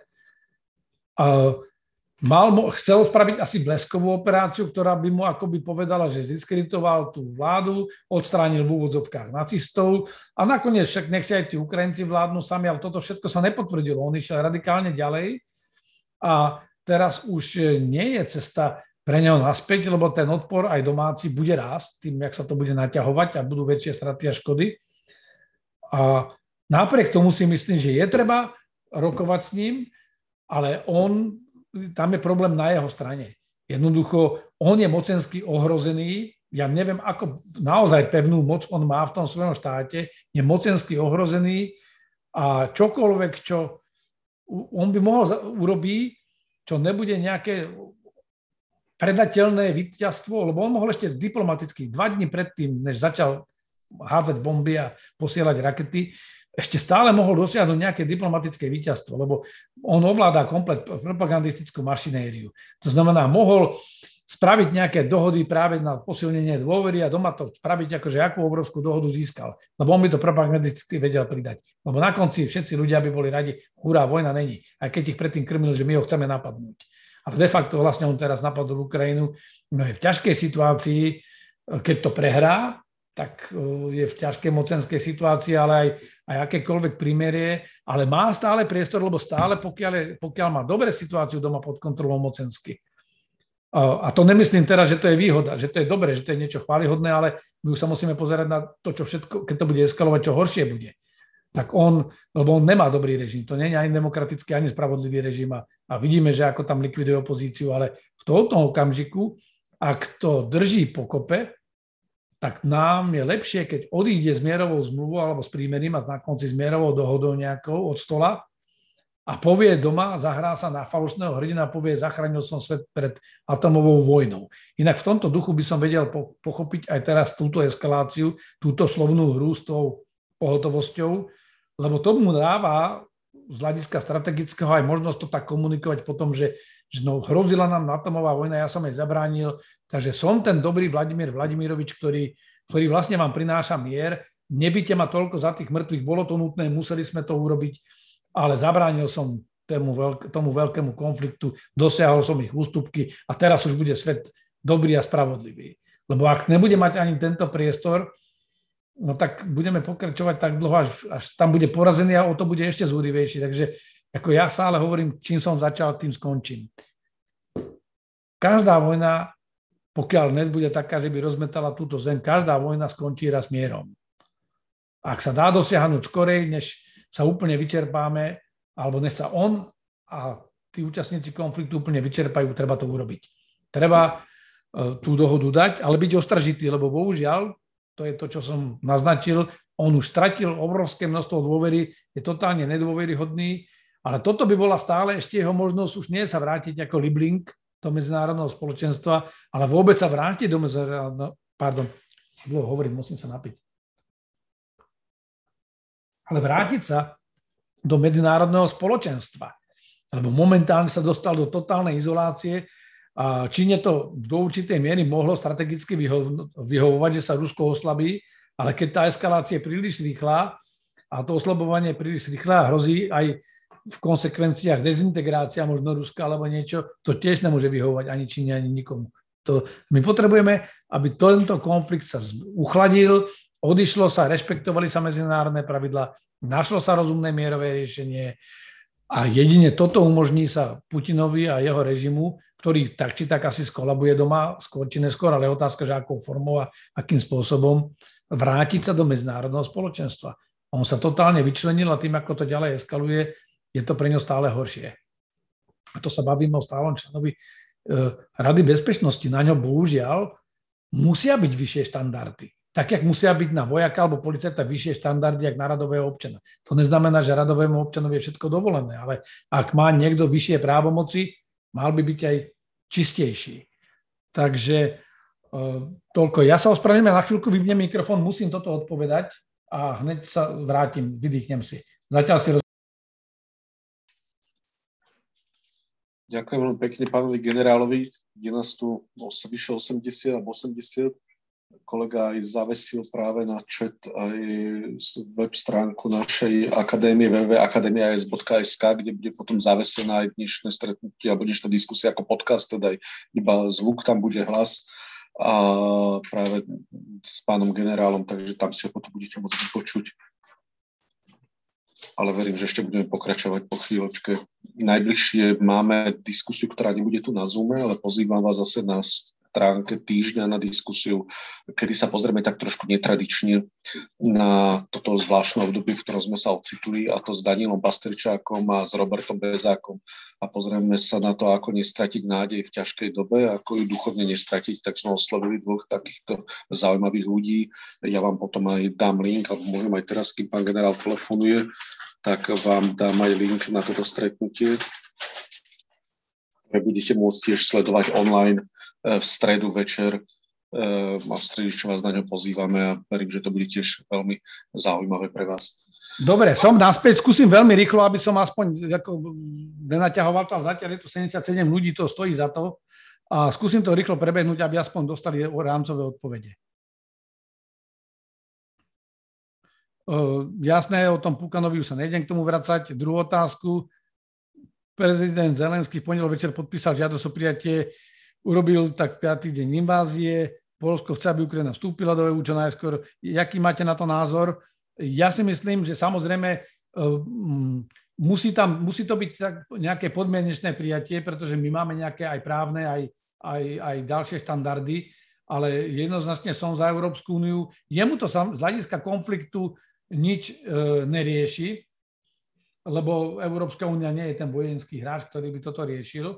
Uh, to znamená, my síce tam máme nejaké záväzky v tom článku 4.7 uh, tej zmluvy o Európskej únii, ale, ale toto by tam bolo z toho vyňaté. Ja si myslím, že to je cesta.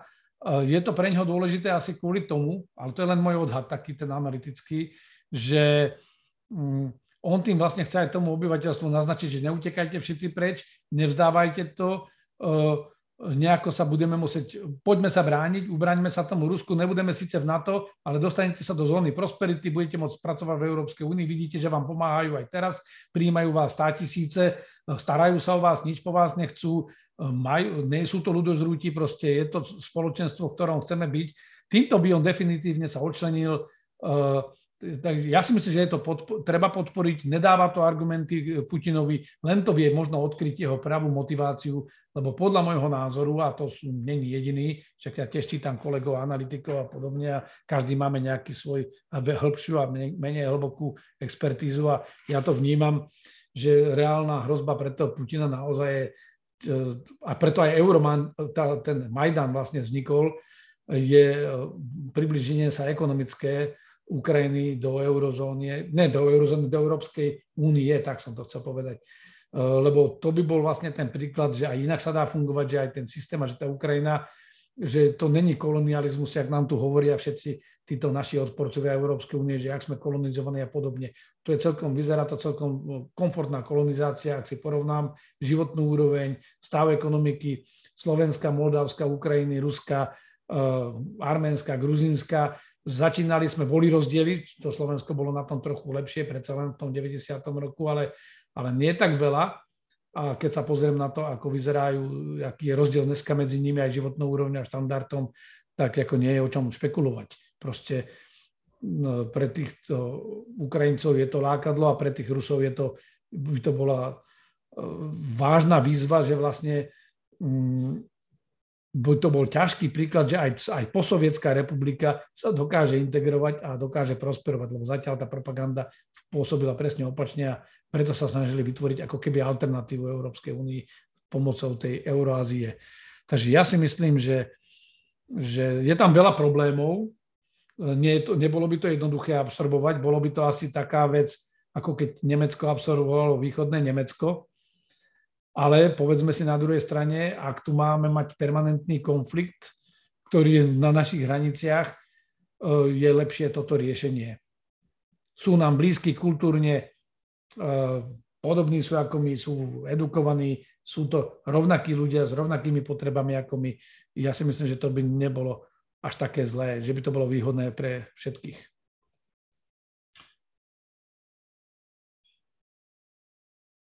Pán generál, ako vnímate výsledky referenda v Bielorusku? Ja, ja si myslím, že Bielorusko, ja, že som to povedal, to Bielorusko je účastníkom konfliktu, stále drží v zálohe tie svoje sily a prostriedky, stále špekuluje ten Lukašenko, že sa priamo nezapojil, ale reálne stále poniesie následky toho, lebo a mal by niesť. Eh, ja si nemyslím, že to je strašenie. Jednoducho, on si to takto nastavoval dlhodobo. To referendum prišlo akorát v tomto čase, lebo bolo plánované, ale, ale čo sa týka tých jadrových zbraní a podobne, to je... Myslím si, že toto hovorí Putin ústami Lukašenka. Že to o nič iné nejde. Lukašenko bol na úterák, ja som bol v inej debate, kde hneď keď to prebiehalo a, a mm, Lukašenko bol na úterák a podržal ho Putin. Ja som vtedy aj hovoril, že, že dlhodobo asi nebude, lebo on už vadil aj, aj Putinovi, ten Lukašenko, lebo mu to kazil všetko, ale tým, jak sa zmenila dynamika u tých udalostí a zmenili sa okolnosti, tak momentálne je tam taká symbióza, že e, Putin drží Lukašenka a Lukašenko potrebuje Putina podržať tiež, lebo, lebo bez, oni jeden bez druhého nemôžu fungovať. Takže asi tam by som to usekol. Ak by vás povolili naspäť do služby, určite by som mal, ďakujem pekne uh, za dôveru. Uh, Tomáš, uh, absolútny súhlas. Jo, to, dobre, to je to isté. Viete nám popísať presnejšiu funkciu obranného systému Patriot? Úplne jednoduché. Systém protiletecký, protiraketový. My máme systém S-300, ten má nejaký dosah, tie radary berú do 300 km, má podobný dosah ako Patriot na, tú, na to účinné ničenie. Máme starší systém KUP. Patriot má, má aj protiraketový kanál. To znamená, vie chytať aj balistické rakety, taktické balistické rakety, není to na tej medzikontinentálne rakety a tam je aj problém s tým, že má malý dosah na ničenie. Vy, ako keby to bola medzikontinentálna balistická raketa s jadrovou hlavicou zo streliťu 20 km pred sebou, nie je boh vie čo. Hej, tam sú iné interceptory, ktoré to musia zachytiť o stovky kilometrov ďalej od, od uh, cieľa. Ale je to ochrana, je to aj protiraketová ochrana na boisku, to znamená, mala by fungovať aj na tie bežné, však konec koncov, keď bol prvý raz operačne nasadený, tak bol nasadený do Izraela a, a likvidoval Skady a Skady M, ktoré iracké sily strieľali na Izrael celkom, celkom úspešne. Takže je to klasický taký systém, sú k tomu radary, sú k tomu prehľadové radary, sú k tomu nejaké navádzacie radary, sú k tomu senzory, je k tomu nejaká riadiaca kabina, kde je nejaký ten v úvozovkách palubný počítač, ktorý prideluje tie ciele, prideluje množstvo tých e, rakiet, lebo nikdy sa nestrela na jeden cieľ jednou raketou a vlastne robí takéto riadenie, počíta to všetko možné, robí to riadenie palby. No a má to samotné odpolovacie zariadenie a to je to, čo sa v pravidlách vždy najviac ukazuje aj na vojenských prehliadkách a všade, to sú tie kontajnery, z ktorých vyletujú rakety. Ale vlastne to srdce je v nejakom riadiacom shelteri alebo v nejakej takej kabíne riadiacej. K tomu sú potom ďalšie tie systémy, ktoré vyhodnocujú tie ciele. Pýtajú sa, keď je to lietadlo si vlastný, cudzí, keď vidia raketu, ktorá má nejaké parametre tej trajektórie, tak je jasné, že už tam sa nemáte čo pýtať. Tá, keď letí smerom k vám, tak ju treba zlikvidovať a vysielajú sa tie protirakety. To znamená, toto sú rakety, ktoré majú zachytiť tieto vzdušné ciele, vrátanie rakiet. Stačí toľko, dosah má do 160 km. To znamená, ak ho zachytí, radary majú väčší dosah samozrejme, lebo vy ho potrebujete zachytiť, než ho zacielíte, než pripravíte odpal, ale vie ho ničiť až do, vie ničiť cieľa až do 160 km. Je to obraná zbraň, lebo sa ma pýtali na to novinári v priebehu dňa, že či to Rusi nebudú, Rusi nebudú považovať za ofenzívnu zbraň a podobne. To je zem, vzduch. Zo zemi strieľate na vzdušné ciele. To nie je niečo, že dáte do toho nejakú hlavicu, ktorá potom doletí niekam do, na zem na cel, určený cieľ. To má dokonca aj autodestrukciu tento systém. Ak nezasiahne cieľ, po určitom čase sa sám vo vzduchu likviduje, aby práve nepadol niekam do obývanej oblasti alebo niekde. Samozrejme môže aj zlyhať alebo niečo, to je ako každý systém, ale, ale je to systémovo je to nastavené tak, že má nejakú, tomu sa hovorí masková istota, aby nevybuchol na zemi, aby bol odpálený na ten cieľ, má tam proste vyhodnocovanie priblíženia k cieľu, dojde k iniciácii systému. Ak sa toto nepodarí, samodestruuje sa, sám sa zničí, aby, aby neublížil tam, kam nemá. Toľko v kocke viac, tomu myslím, že ani není treba. Uh,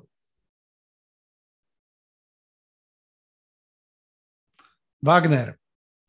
Ja si myslím, že tú dobu ja ani nejdem špekulovať, je to taká špekulatívna otázka, poviem to jednoducho, e, zabiť, e, zabiť Zelenského bolo pre toho Putina malo význam prvý deň.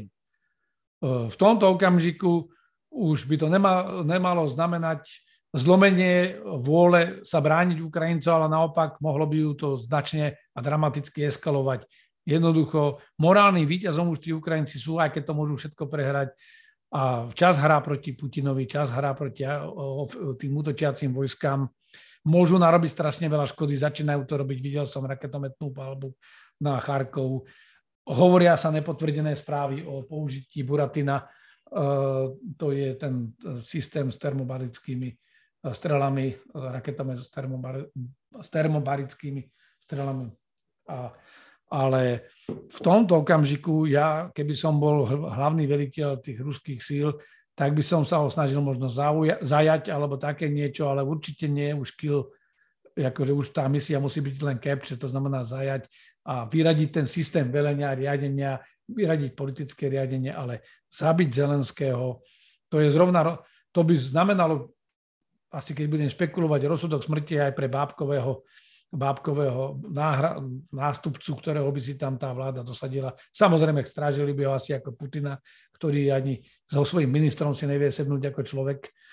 Pozerajú sa na seba cez eh, najdlhší stôl, ktorý som ja v živote videl, takže to je, nechcem to ani ísť do tejto polohy, už pokročila hodina. Skrátka, nedáva mi to logiku, ak to urobia, urobia to, ale ten odhad môj je taký, ako som povedal.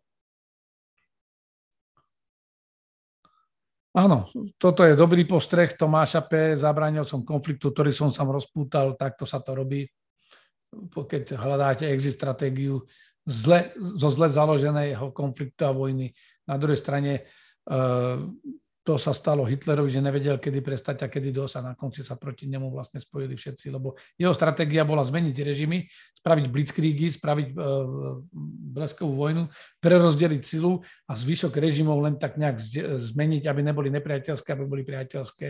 A na konci skončil v boji na troch frontoch a bol vybavený.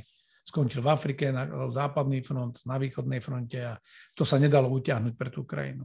Dúfajme, že že natoľko je podplukovník AGB zdatný, že, že toto zvládol.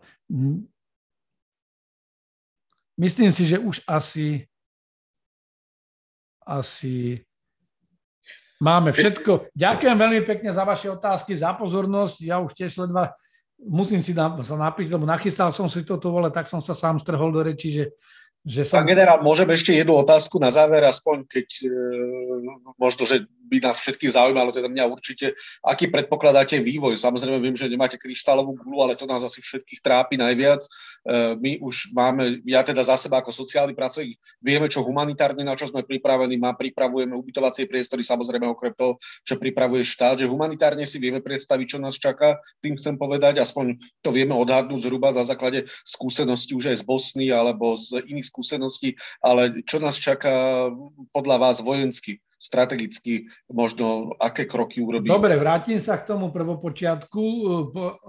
Odhadovaný prvotný cieľ, alebo ten strategický cieľ bola rýchla vojna, zmena režimu a potom podľa okolností buď e, uznanie tých republik vlastne v tej, v tej novej štruktúre, alebo alebo posunú, obsadenie celej ľavobrežnej Ukrajiny, alebo vytvorenie bábkovej vlády, ktorá dostane časom taký status ako e, z nejakého vyššieho štátneho zväzku, keď nie priamo anexiu alebo asimiláciu, tak na úrovni toho, toho, toho zväzového štátu, ako je Bielorusko.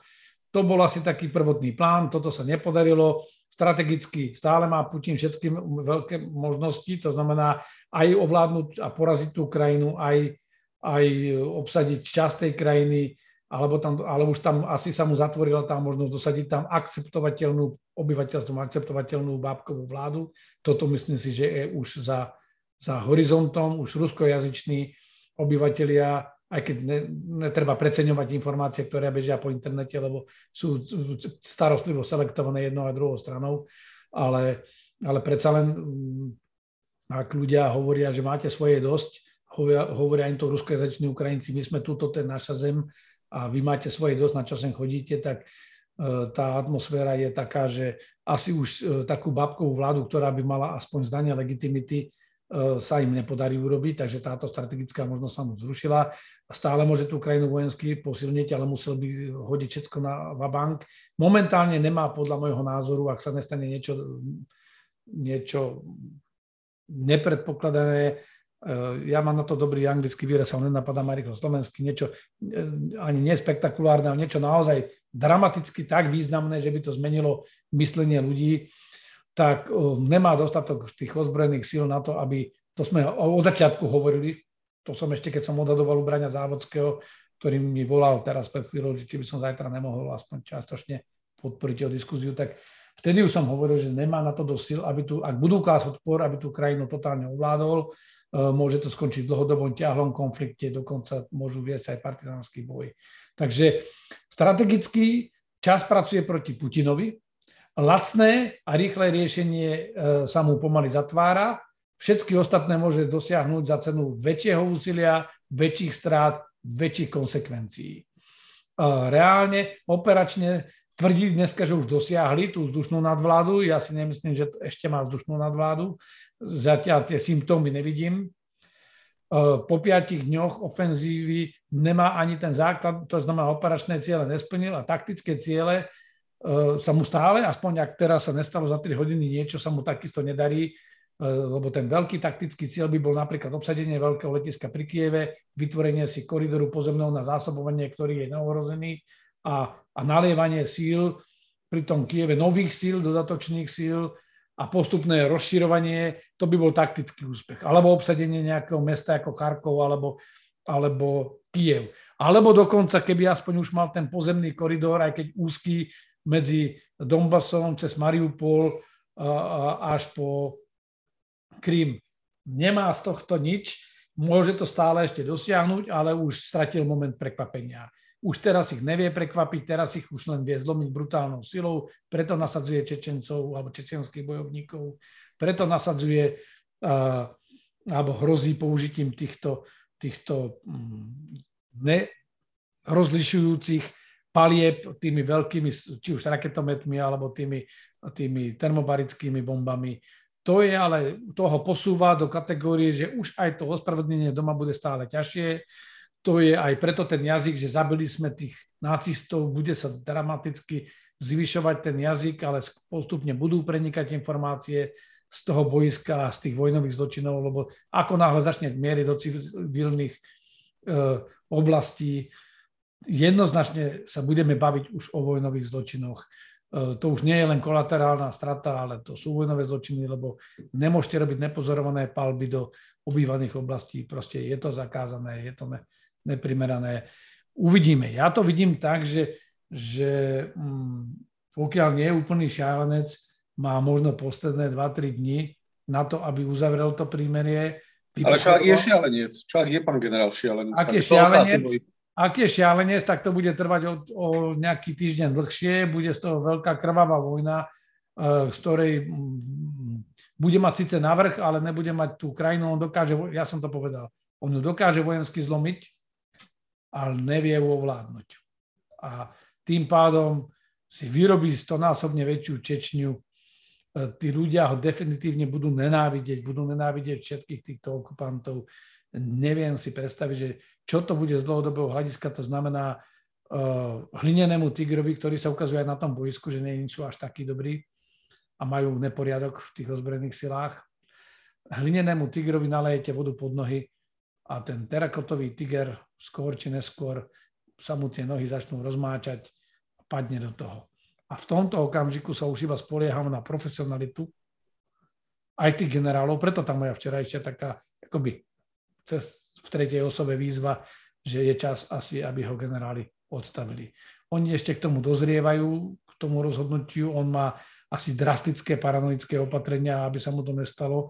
Preto aj tak ďaleko asi od seba sedia, aby ho ani nezaškrtili, lebo to mi ne, nepresvedčí ma, že to je kvôli covidu, ale, ale v určitom okamžiku, mm, ak tá krajina pôjde dole pod kytky, tak každý, ja spolieham na to, že sú tam aj profesionáli, doteraz vždy som sa v živote stretol v tom, že, že aj v tých vojenských kruhoch, dokonca aj keď tam sa nájde jeden šialenec, vie ho ten zvyšok upratať, že je tam dostatok profesionálov, ktorí si spúdu seba záchovy, aj s tým, že majú rodiny, aj majú svoje deti, aj vnúčence, si uvedomia, že toto je, nie je politická hra, toto už je taká hra, ktorá raz musí skončiť. A, a zatiaľ to ešte vie skončiť s Putinovým príkazom a vedomím, ale v určitom okamžiku budú mať voľbu a dilemu tí Rusi, že to musia skončiť oni sami. Alebo teda potom naozaj by sme išli do veľkej konfrontácie ale mm, nechcem byť kryštálovou gulou. Ja zatiaľ to vidím tak, že je tam stále priestor na, na malý výprask a prísť domov so stiahnutým nosom a vyhovoriť sa, jak ten zlý západ a všetci pomohli a všetci sú proti nám, ale my sa musíme zomknúť a bude ďalej akože buntovať, zbrojiť, ale bude musieť zmierniť svoje nároky. To je jediná cesta, ako z toho to môže vycúvať von. Ďakujem, pán generál, že ste si našiel 2,5 hodiny pre nás e, oveľa viac, ak sme plánovali, tak ďakujeme, že ste sa obetovali ešte viac, teda v tomto čase, kedy vás všetky médiá oslovujú do diskusí. A teda držme si palce a verím, že sme tu aj viacerí sociálni pracovníci, tak tých aj pozývam k pomoci, e, ktorú organizujú. Ja chcem vám poďakovať, Michal, že vám skočím do reči a držím vám palce v tom, lebo každý sme užitočný niekde a momentálne by som tiež si mohol si obliecť niečo a ísť s vami zbierať niečo, ale myslím si, že tejto diskuzii. Vás je tu malá skupina, ale presvedčených, ktorí vydržali 2,5 hodiny. Chcem vám poďakovať naozaj za to, čo robíte, lebo, lebo pre mňa zase asi je tá misia momentálne najlepšia v tom vysvetľovať verejnosti, že o čo ide, čo sa deje, aké sú z toho rizika, eh, lebo to má väčší dosah, ako keď ja odnesem 20 krabíc niekde. Jasné, presne tak to je. Presne, to je. Ďakujem, nechcem povedať, že to, že, to, že to je zlé, keď by som nemal nič iné, idem nosiť aj krabice s vami. Dobre? Dobre, takže ďakujem všetkým ešte raz, že ste prišli na diskusiu Akadémie Dičtajnov aj pán generál. Pekný večer, dobrú noc a držte sa. Pevné dobrú zdravie. noc vám všetkým, eh, pokojné dni a pán Boh nám daj zdravie a zdravý rozum aj všade okolo nás. Tak, sláva Ukrajine. Všetko dobre. Dobrú noc. Všetko dobré. Ďakujeme. Ďakujeme veľmi Ďakujeme. Dobrú noc. Dobrú noc. Večer. Ďakujeme. Ďakujeme. Díky. Majte sa.